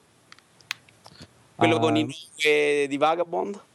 Eh, um, Last Odyssey si chiama, mi pare. ah, Last Quello su, Odyssey. su Lo- Lost 3 Odyssey. DVD. Lost Odyssey. Lost. E insomma, questo sistema di combattimento con gli attacchi automatici, dicevo come in Xenoblade, solo che funziona con dei cerchi magici eh, che ogni personaggio ha e che vanno a- ad accavallarsi tra, tra di loro e ad annullare quello dei nemici. Insomma, un sistema che in realtà è molto semplice, ma che con i nemici un po' più impegnativi assume un senso, anche perché eh, tu puoi resuscitare 5 volte eh, in ogni combattimento e resuscitare 5 volte ogni personaggio del tuo team, quindi sembrerebbe facilissimo. In realtà adesso che comincia ad essere impegnativo sto, mm, sto morendo abbastanza. La rottura di palle insopportabile è che qua invece quando muori devi riperderti l'ultimo passaggio come, come se non ci fosse un domani. Ecco. Eh, salvataggi abbastanza lontani. Ci sono i checkpoint, ma i salvataggi sono non sempre vicinissimi. Eh, la narrazione è terrificante perché veramente vedi un filmato di 4 secondi, fai un passo, altro filmato di 4 secondi, altro passo, altro filmato, piccolo combattimento, filmato in continuazione. Eh, il protagonista è uno smielato che si innamora di una dopo 3 secondi e va in bacca, non capisce più niente, è pronto a rischiare la vita per questa, che diciamo è anche una bella figa se proprio vogliamo dire, però insomma ecco, ce n'è in giro. Insomma. Dura poco, eh. Dura, Sì, ho letto che dura è quello che- 12-13 ore. Oddio, ho sentito anche intorno alle 40, dipende come lo fai perché ha dei capitoli brevi e puoi saltarne dei capitoli a seconda di come decidi di andare avanti nel gioco, insomma. Quindi sì, Ah. l'ho iniziato convinto come per- durasse 15. Quando 5 ore ancora doveva cominciare il gioco mi- mi sono venuti dei dubbi, secondo me saremmo già intorno alle 25-30, ecco, non meno. Ma c'è un po' di libertà, Vito? No, è piuttosto lineare, ma va bene, insomma, secondo me non, non guadagna con la, con la libertà, insomma. Vito, devi com- Ok. per completare il trittico ti manca Pandora's Tower, che è l'altro JRPG che è uscito in questi giorni, eh, per Wii, quindi... Direi, direi che i testicoli si sono esauriti, ecco, non È un è... sacrificio umano, poverino. No, Xenoblade, dai, l'ho detto, l'ho, l'ho adorato, insomma. non è- Questo. Xenoblade, Xenoblade era, era il, il- secondo me il World of Warcraft fatto bene e portato su console. Ma sì, il, meccanis- il meccanismo è esattamente quello, cioè de- della mini azione che dura poco, insomma. non- Funziona allo Esatto, stesso però modo. miniazione, miniazione, miniazione, 6 ore, occhi crepati, Eh, voglia di spaccare ancora il io culo a... giocare e sono andato al lavoro. Eh, non mi capita sempre, ecco, con tutto l'amore per i videogiochi. Tendo a rompermi i coglioni, ma se lì a due secondi c'hai magari il super boss, puoi fare un livello per arrivarci paro. Poi c'è un arriva un mostrone alto 72 metri che improvvisamente dopo 7 ore poi, che- che- da cui sei dovuto scappare per tipo 50 ore di gioco, improvvisamente puoi andare là a rompergli il culo e vai perché dici porca miseria e ti rompe il culo lui allora però sei salito di livello allora ci riprovi e, e poi hai capito? È così. Sì, sì, sì. La storia della storia invece non è tutto questo eh. e poi graficamente è veramente brutto. eh. Anche, Beh, anche- Xeno- Xeno- Xenoblade ha una storia di, di- di lui, non mi ricordo come si chiama, che può eh, lui è quello che sta per succedere. è il personaggio dei JRPG della vita proprio. Lui si chiama Eh. Shulk, è il solito bambino, sembra proprio Squall, guarda, di Final Fantasy X. Sì, pettinato, pettinato fregno con il capello in diagonale. Tirato frame. Tutti gli altri personaggi invece sono notevoli e tutta la storia di Xenoblade secondo me è, è- è molto al di sopra delle righe, è molto poco banale. Va bene, cosa dite? Continuiamo che ne abbiamo ancora un bel po'. Vai, vai. Ehm, Amanti dei JRPG, ecco. Alessandro, Kid Icarus, Uprising. Kid Icarus Uprising, Nintendo aveva questo franchise bello fresco che teneva nel cassetto da 21 anni, quello di Kid Icarus, di cui erano usciti Che ormai è, è NES. come, una, come una nuova IP, praticamente. Sì, sì, sì, aveva questo gioco per NES nell'86, poi aveva fatto uno, mi pare, per Game Boy nel 91, sì, per Game Boy. Dopodiché Kid Icarus era apparso soltanto nella serie Super Smash Bros. negli ultimi capitoli. Siccome avevano già il design bello pronto e il, il director di questo gioco è lo stesso director degli ultimi Smash Bros. Super Smash Bros. Hanno fatto questo gioco per 3DS che ha una duplice anima perché eh, le missioni si articolano in due fasi distinte. C'è una fase in sparatutto su binari ehm, alla Panzer Dragoon eh, e una fase in cui, a terra eh, nella quale eh, l'Ange- Angelo Pitt, che è il protagonista, deve combattere contro una serie di mostri. Eh, la prima fase è molto carina. È veloce, adrenalinica, eccetera. La seconda è abbastanza impegnativa, ha alcuni problemi secondo me con il sistema di controllo, cioè non è liscissimo. Eh, il sistema di controllo è, quello, è il, il motivo per cui si è parlato molto di Kid Icarus Uprising ancora prima dell'uscita, perché eh, il gioco supporta il pad scorrevole Pro, eh, ma non lo, so- non- non lo supporta, nel senso che non è possibile orientare, usare una dinamica twin stick, quindi muovere il personaggio con, un, con uno stick sinistro e orientare il fuoco durante le fasi aeree con quello destro. Non è possibile. Anche usando perché eh, erano già avanti con la lavorazione quando è uscito il pad scorrevole Pro, ha detto Sakurai, e quindi non hanno fatto in tempo ad, in- ad implementarlo, a supportarlo. Ehm, quindi l'unica cosa che è possibile fare col pad scorrevole Pro con quell'accocchio gigante è passare eh, dallo stick sinistro a quello destro nel caso in cui eh, il gioco sia fruito da un mancino. Di conseguenza, buttato il pad scorrevole Pro nel cesso, eh, devi eh, tenere premuto durante queste fasi di volo il tasto L, eh, mi pare, sì, il tasto sinistro, dorsale sinistro del 3DS e con, il, con lo stick eh, sinistro ehm, orientare il personaggetto e con quello de- destro e con la mano destra reggere il pennino e, e puntare la direzione del fuoco. Questo comporta che la console la tieni in un, un equilibrio improbabile, la devi reggere soltanto con i polpastrelli della mano sinistra e dopo tre secondi il polso ti si distrugge. Per evitare questo problema, per alleviare questo problema, è presente nella confezione, oltre a delle card di eh, realtà aumentata extra che servono per un giochino apposito, uno stand, quindi un coso pieghevole di plastica che si aggiunge un altro accessorio che si aggiunge al 3DS che tra poco finirà tipo la pistola di una pallottola spuntata 2 quando c'è il tizio, c'è O.J. Simpson che monta la pistola e si trasforma in una postazione di fuoco fissa. E Tu come lo vedi C'è questa re- scusa, un redesign del 3DS a questo punto? Perché gli stanno aggiungendo talmente tante minchiate che... Ah. ma è, è ormai prassi di Nintendo, quindi lo faranno sicuramente un, un nuovo 3DS con due stick, io credo. Anche perché il pad scorrevole Pro viene venduto a, a- a due lenticchie, quindi a 19 euro, quindi lo faranno sicuramente. E ora, questo, pa- questo stand, eh, quindi questa struttura pieghevole in plastica su cui tu poggi la console, quindi non dovendola reggere con le mani, sei più libero di muovere il pennino, eccetera. Eh, funziona, però funziona se ti poggi su un tavolo. Che era una console portatile, giocare appoggiato su un tavolo non è la, la- la massima comodità. Se ci giochi in mobilità, quindi tu immaginati sei nella metropolitana, vuoi giocarti una partita anche perché i livelli durano poco, c'è un sistema di continue, sono strutturati per una fruizione portatile. Tu immaginati, ti metti sulle ginocchia eh, lo stand, ti apri lo stand sulle ginocchia di questo piccolo leggio, ci poggi la console e stai lì, e dici alla vecchietta non mi spinga, porca puttana che mi casca la console. Eh, Secondo me è- passa, quel- passa il bambino che suona la fisarmonica che ti butta le monete dentro qualche... sì, sì, è, è- è- è probabile. Guarda Non questo è- come cazzo sta. sto povero pezzente. Non è il massimo della praticità. Il gioco, però, ha un sacco di extra. eh, ha la possibilità di fondere le varie armi perché tu trovi artigli, cannoni, ci sono tipo nove tipologie di armi diverse, arco, mazza, eccetera. Le puoi fondere tra loro e continuare a fondere creando nuove armi.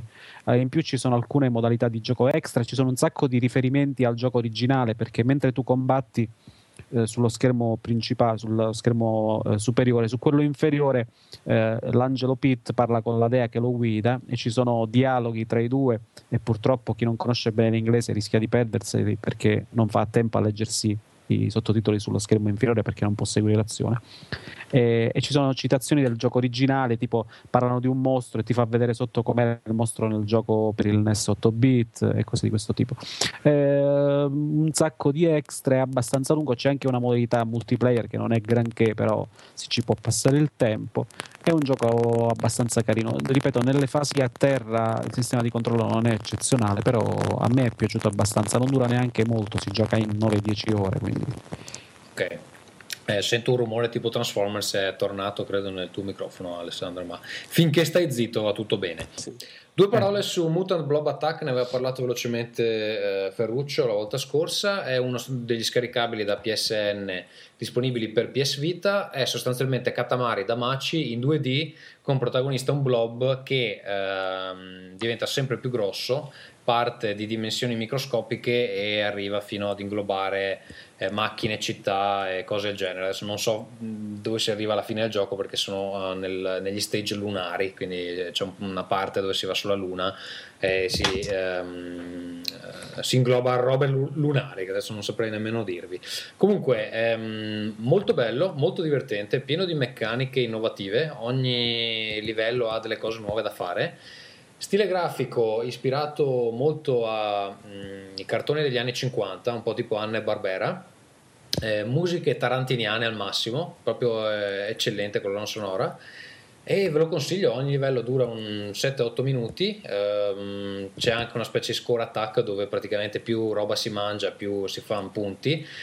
E veramente, veramente ottimo. Ci sono solo c'è solo una meccanica che non mi piace particolarmente, cioè alcune piattaforme si spostano con il touchscreen e secondo me non è particolarmente comodo perché bisogna passare velocemente dai controlli da a levetta a quelli, a quelli a schermo con, con, le dita per spostare queste piattaforme e quello secondo me non funziona proprio eh, al massimo. Eh, notevoli anche gli spunti comici visto che il gioco è pieno di false pubblicità e cartelloni pubblicitari che prendono in giro tutta una serie di meme internetiani eccetera. Mi pare che costa ehm, 6,90 costi 6,90 quindi insomma dategli un'occhiata perché probabilmente eh... è uno dei giochi migliori del lancio sì, di Vita esatto, eh. uno dei migliori non lo dico solo io ha preso votoni ovunque è veramente bello veramente bello quindi almeno guardatevi un trailer se volete capire meglio di che tipo di gioco si tratta um, Vito uh, Rage Racer Unbounded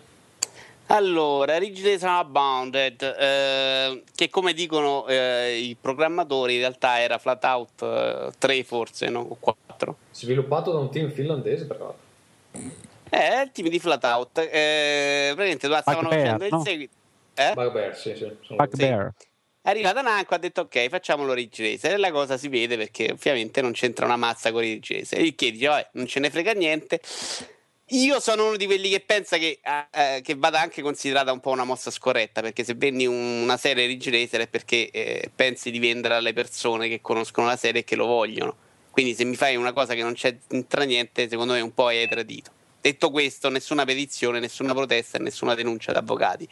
Il problema è che il gioco funziona così e così eh, a livello di difficoltà è piuttosto impegnativo, ma semplicemente perché l'effetto molla funziona solo in una direzione, ovvero quando sei avanti tu, loro stanno attaccatissimi al tuo sedere, quando vanno avanti loro è difficilissimo recuperarli.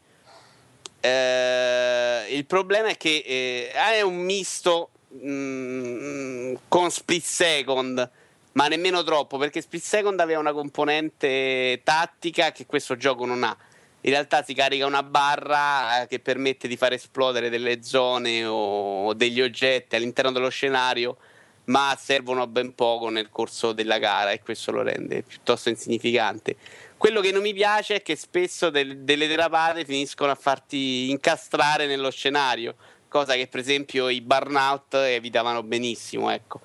Eh, graficamente lo trovo insignificante ha questo stile un po' alla Burnout Paradise, ma è piattissimo in ogni quartiere de- della città.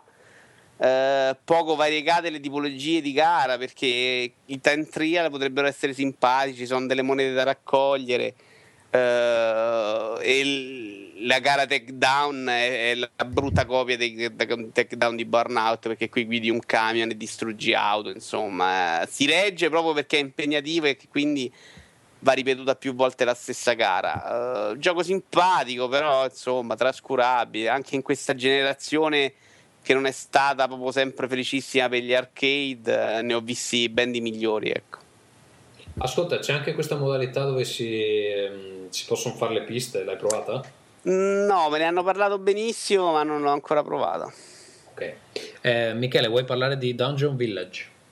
Eh, allora, Dungeon Village è la creazione, l'ultima creazione di Kairosoft, lì che avevano fatto Game Dev Story, non so se l'avete mai provato, era un giochino Sì. che io avevo preso per Android, ma mi sembra che ci fosse anche per eh, iPhone. C'è, c'è. Sì, sì.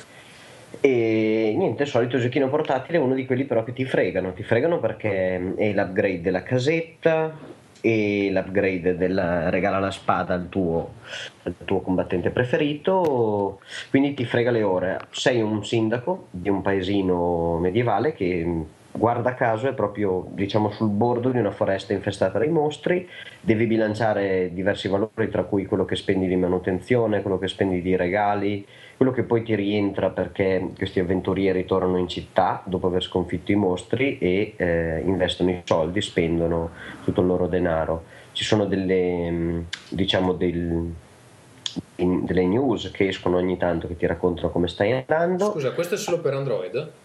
Eh, no, questo dovrebbe essere eh, anche per iOS, sai? Non Penso proprio di... Non lo trovo. E allora niente, per una volta ce l'ho solo io, non ce l'hai te, con tutti i tuoi device Apple. E- Fanculo. Grazie. Grazie. Evidentemente non ha superato il test Apple, è un gioco brutto. E io ho ce ne- Dinosaur Village War Light. Tu ce l'hai? Eh no, purtroppo no. E niente, è bellino perché i personaggi arrivano e rispondono proprio a quello che tu fai, quindi se tu fai il sindaco stronzo e risparmi soldi ne arrivano sempre meno e sono sempre personaggi più screcchi con cui farai una fatica bestiale andrai a combattere i mostri che appaiono al limite del villaggio. Mentre tu investi e bilanci correttamente tra i regali che gli fai, invece quanto li tieni un po' a stecchetto mandandoli in, in missione, questi si, si gasano, sono contenti, hanno tutte le loro varie statistiche da tenere sotto controllo ed è un, diciamo, un micromanagement perché poi effettivamente in combattimento tu questi uomini li invii solamente ma poi non hai la possibilità di guidarli, diciamo, il combattimento viene gestito in automatico dal, dal telefono. Per chi era appassionato di game dev story forse questo è ancora meglio perché c'è appunto il combattimento, non c'è la, la- la competizione economica che magari era meno, eh, meno interessante. È veramente bellino, provatelo, avete circa 16 anni di gioco, nel senso che quando giocate portate avanti il vostro villaggio per 16 anni e lo potete migliorare veramente molto, vederlo crescere. Provatelo, il solito giochino diciamo per chi ha 5, 10, 15 minuti ogni giorno. È difficile che uno ci possa giocare 2-3 ore di seguito, anche perché la dimensione dello schermo e i controlli sono buoni, ma io continuo a sentire la carenza rispetto a un joypad o una tastiera. Ok, eh, due cose velocissime su Tactics Ogre eh, Let Us Cling Together che ho preso, era in offerta su PSN a 9,90, eh, la versione PSP che però funziona benissimo su Vita. Eh, l'ho appena iniziato, quindi ne parlo meglio in futuro. Comunque eh, ricorda moltissimo eh, l'episodio che era uscito per Game Boy Advance di Tactics Ogre, che mi pare si chiamasse proprio solo Ta- Tactics Ogre, e anche graficamente, ecco, l- l'uniche cose diverse sono eh, un po' gli effetti degli incantesimi e cose del genere. Comunque immaginatevi una grafica alla Final Fantasy Ta- Tactics e un gioco molto eh, su quegli standard. Mi dicono che eh, diventi molto eh, complesso, in effetti lo sembra, però ne parlerò meglio quando posso giocarci un po' di più. Invece Vito direi che puoi chiudere con Trials Evolution. Sì, molto velocemente l'ho provato, non avevo provato il primo, gioco di cattiveria, gioco che ti, ti veramente ti costringe lì a stare a ripetere lo stesso quadro per milioni di volte solo per il tentativo di, di fare meglio un pochettino, ma gioco geniale nella sua semplicità e nel suo sfruttamento della fisica, ecco. Eh, tra l'altro hanno aggiunto in questo seguito anche delle prove nuove eh, eh, molto veloce, tutti i livelli sono molto veloci, hanno messo il checkpoint, eh, che è- cioè il restart che è velocissimo, senza caricamenti e, e che- e quindi ci sono vari livelli, insomma, se uno vuole arrivare solo alla fine eh, continuando a restartare la checkpoint non, non è neanche frustrante. Se decidi di prendere l'oro è un gioco malvagio, ecco, però graficamente l'hanno migliorato tantissimo, insomma. Mi si dice Infatti, che questo editor permette di fare anche robe tipo in prima persona, cose del genere, hai provato? No, assolutamente no, io sono un pigro io, non mi metto Eh, a provare gli, queste editor. Ma poi, poi puoi scaricare i livelli degli altri utenti almeno? Sì, sì, puoi scaricare i livelli di altri utenti e provarli, insomma, però è, è che dicono che funziona anche molto bene. Il fatto è che con tutto quello che io ho da giocare, insomma, no, tutti questi extra tendo a perderli. ecco. Manca. Ferruccio e nessuno prova gli editor, eh, vedi? Esatto. Ferruccio che fra l'altro ha avuto il coraggio di venire sulla scaletta a scrivere Fez. Ho, sc- ho scritto Ma l'ha scritto scritto Alessandro. io. Ah, l'ha scritto Alessandro, pensavo che L'ha avesse scritto Ferruccio. C'è scritto aveva già dato fuoco alla casa. Fez ha finito punti, eh. invece di parlare con voi nerdazzi. Ho detto è Fez che è uscito mercoledì ha finito lui, anzi venerdì scorso. Eh, Sì. due, due mercoledì. Ah no, è vero, La settimana scorsa, uscito. Eh, ha problemi Ma- di famiglia, non può registrare, mi dispiace. Sì. Tommaso, sei fuori da, Ringas, da Rincast, l'hai scritto tu incazzato perché Sì, sì, l'ho scritto che- io. Ho Sì. detto che se, se- ti elimino da Rincast. Va bene, allora non lo elimino solo perché non l'ha scritto, però l'ha scritto su G Plus, quindi l'ho letto uguale. Questo è il rage di, di Tommaso. Sì, Eh, sì. Eh, vabbè, lo, lo vedo il fine settimana, lo riempio di mazzate. Eh, passiamo alla posta e poi andiamo a letto magari.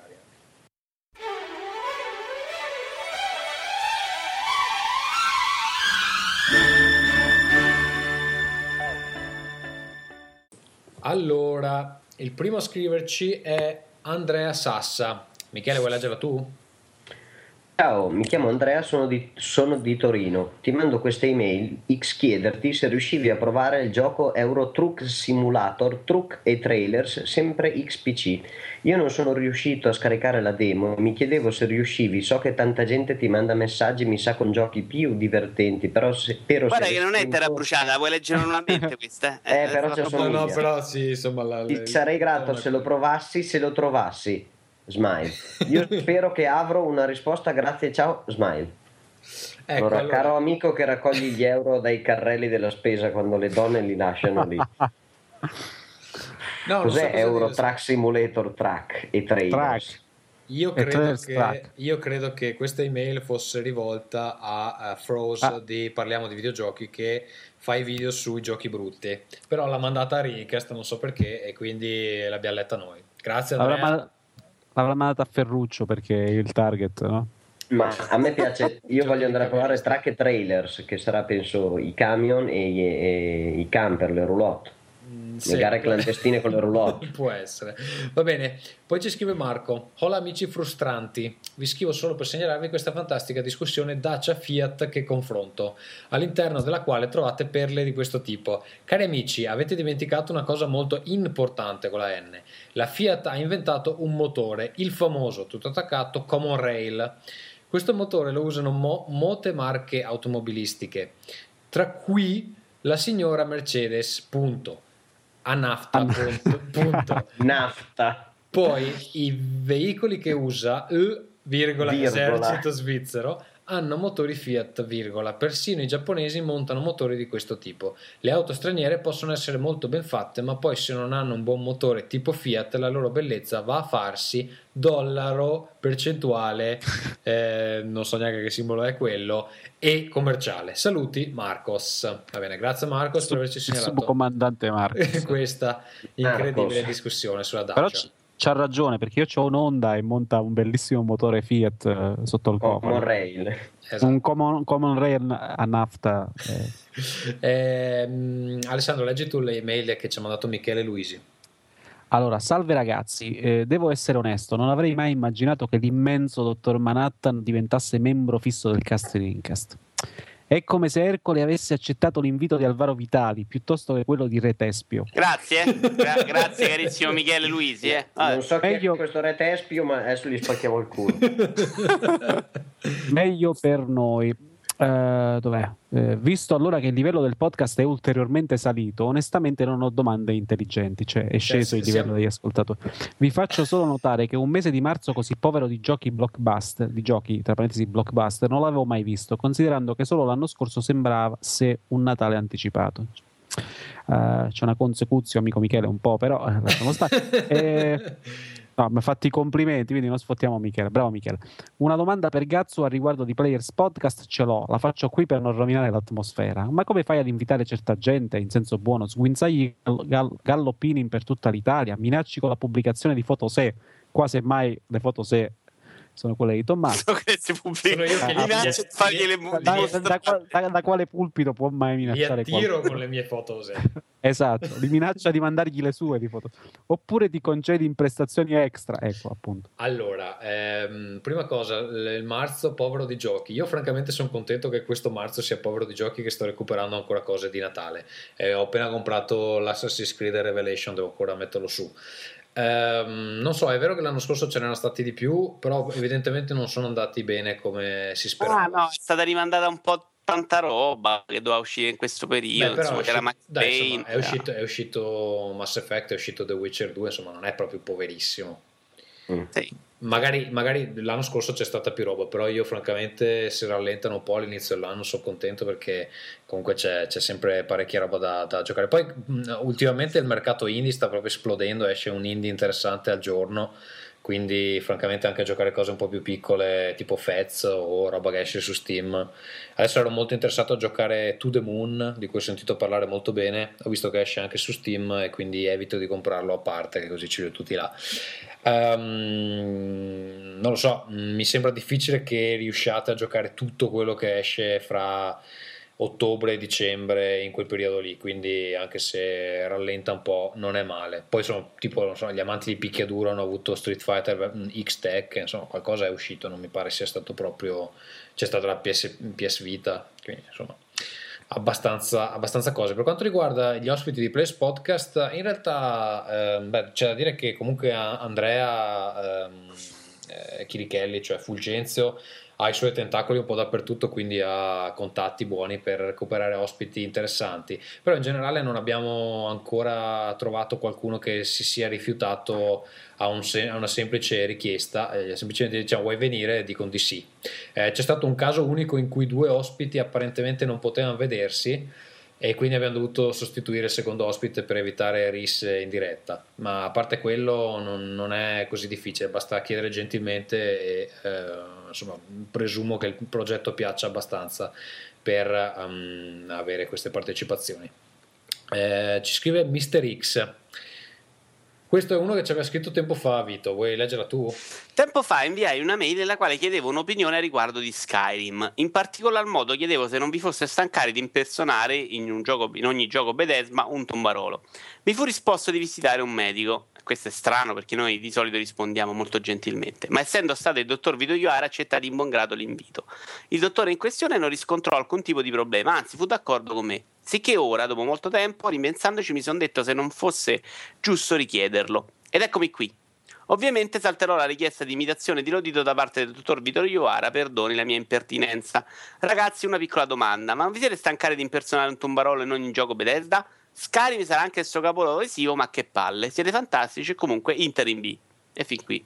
Sì, non, so se ti ricordi, ci aveva già fatto questa domanda, questo tombarolo. C'è sta fissa per il tombarolo. Tu hai cambiato. Sì, io credo di aver risposto la stessa cosa. Insomma, non mi sembra il gioco del tombarolo Skyrim. Eh, cioè, è un gioco in cui vai a visitare anche dungeon.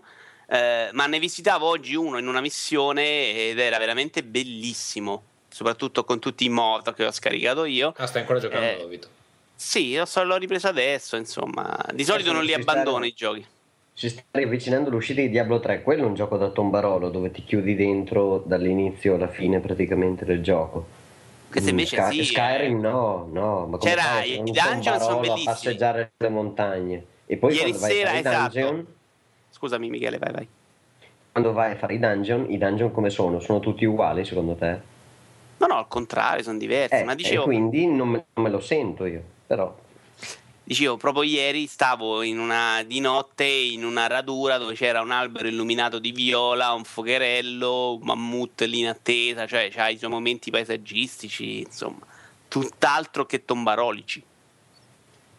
Bene, Quindi non c'è andare dal medico, eh, non c'è speranza. No. perché, ecco. Poi, scusa, state ancora rispondendo a uno che ha scritto Inter in B, eh? ma non vorrei dire, ma... Ma io avanti. il motivo per cui gli davo un attimino di, l'importanza Eh, a questa persona, dai. E facci divertire con l'Inter in B, e facci vedere Va questo. bene, Mister X, speriamo di aver risolto i tuoi problemi sui tombaroli, così magari non ce ne scrivi una terza eh, con lo stesso eh, argomento. Eh, chiude Francesco Codolo che dice: Cari conduttori di Rincast, siete veramente sicuri di voler andare ad Helsinki a trovare Tommaso? Non avete proprio capito che è tutta una trappola dell'uomo robot? Il vero Tommaso è rinchiuso in una cantina buia, chissà ormai da quanti mesi. Dai, non andate, che poi al dottor Manhattan gli tocca venire a salvarvi, proprio come in una perfetta sceneggiatura cinematografica. Che poi quello mi prende la tosse e mi beve il bronchenolo. Per smascherare l'uomo robot il trucco è molto semplice, dovete solo chiedergli come si chiama. Tentando di pronunciare correttamente il, cogn- il nome di Tommaso De Benetti, andrà in cortocircuito ed esploderà. Statemi bene. Vito, ci vieni o no? Eh, eh, chiedimelo. Ci faremo il possibile, amico Tommaso. Va bene, Eh. Michele, tu? Tu vieni invece. Ah, io assolutamente vengo. Sì, anche perché... Tommaso, Tommaso mi ha fatto acquistare una bellissima grappa brotto. Bellissima. L'hai vista la foto? Sì, la foto l'ho vista, è bellissima e bellissima. Speriamo che sia anche buonissima, caro Michele, perché altrimenti Un, dormi, un dormi consulente, un consulente di tutto rispetto. Va bene, io mi fido di voi giovani eh, veneti che insomma mh, di grappa dovreste saperne. Io vi ringrazio cari amici, eh, Alessandro grazie per essere stato nuovamente con noi, Eh, non so se hai messaggi da lanciare ai tuoi fans. Grazie per Sì. esserti abbassato ad Alvaro Vitali, soprattutto. Gra- di grazie non aver per- gra- risposto a grazie. Repespio. E mh, prossimamente andrò anche a ripicchiare il cinghiale di Erimanto, visto che sono Ercole. e- No, vuoi lanciare un messaggio ai tuoi antristi? Invece, dove sarai? A Napoli settimana prossima. Ah, sì, sabato prossimo c'è un incontro a Napoli al Comic Con. Perché qui noi non ti Eh, vogliamo, Come? qui noi non Scusami? ti vogliamo. Perché qui loro non mi vogliono in... eh, In realtà eh, ci hai pisciato secondo- milantando uscite familiari, adesso che ci penso. Eh, ma l'ho fatta l'uscita familiare, non- voi non mi avete detto quando sareste partiti e io in Repubblica Ceca sono stato due settimane fa. Ah, sei andato poi. Eh, vabbè, sì. sì, sono andato, sono andato. E, mm, e niente, quindi godetevi Eh il beh, freddo nord e niente. Avre- avrete un picco purtroppo in basso nella puntata senza di me.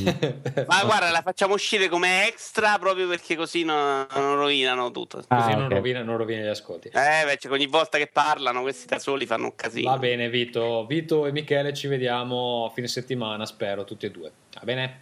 Grazie, Bacetti. amici.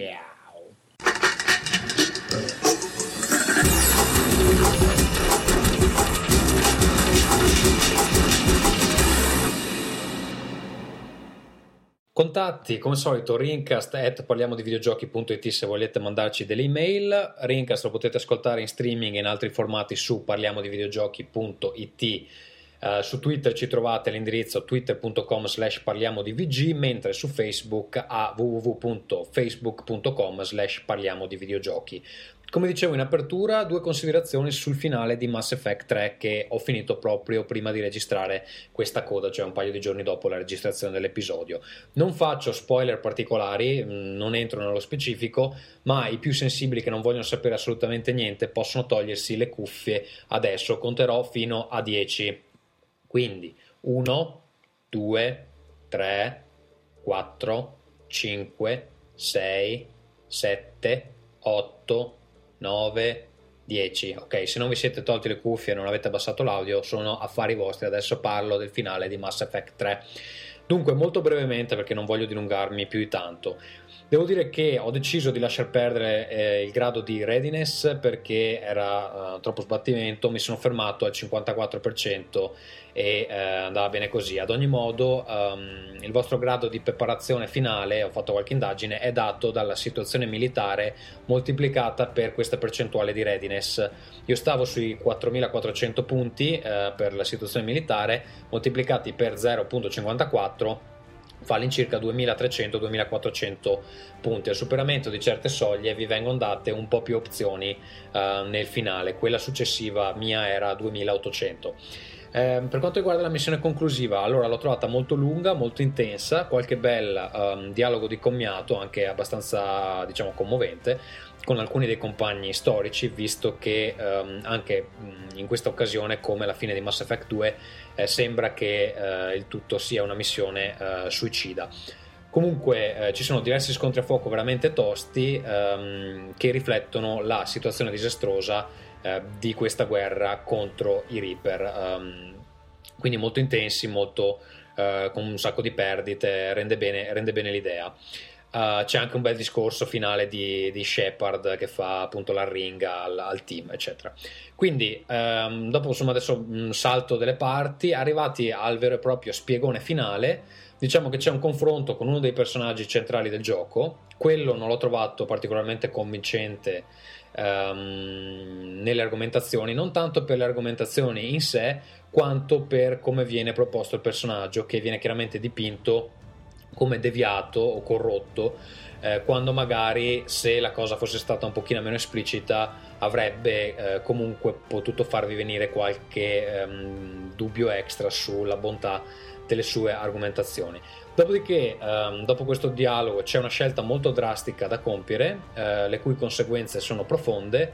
Io credo che il fulcro di tutte le lagne che si sono sentite in rete in questo periodo sono riferite a questa fase, ma onestamente non è che riesca a spiegarmene molto bene il perché, perché se fino a quel momento avete accettato la finzione di una guerra le cui possibilità di vittoria erano magrissime, non capisco come ci si possa lamentare per un finale eh, particolarmente drastico.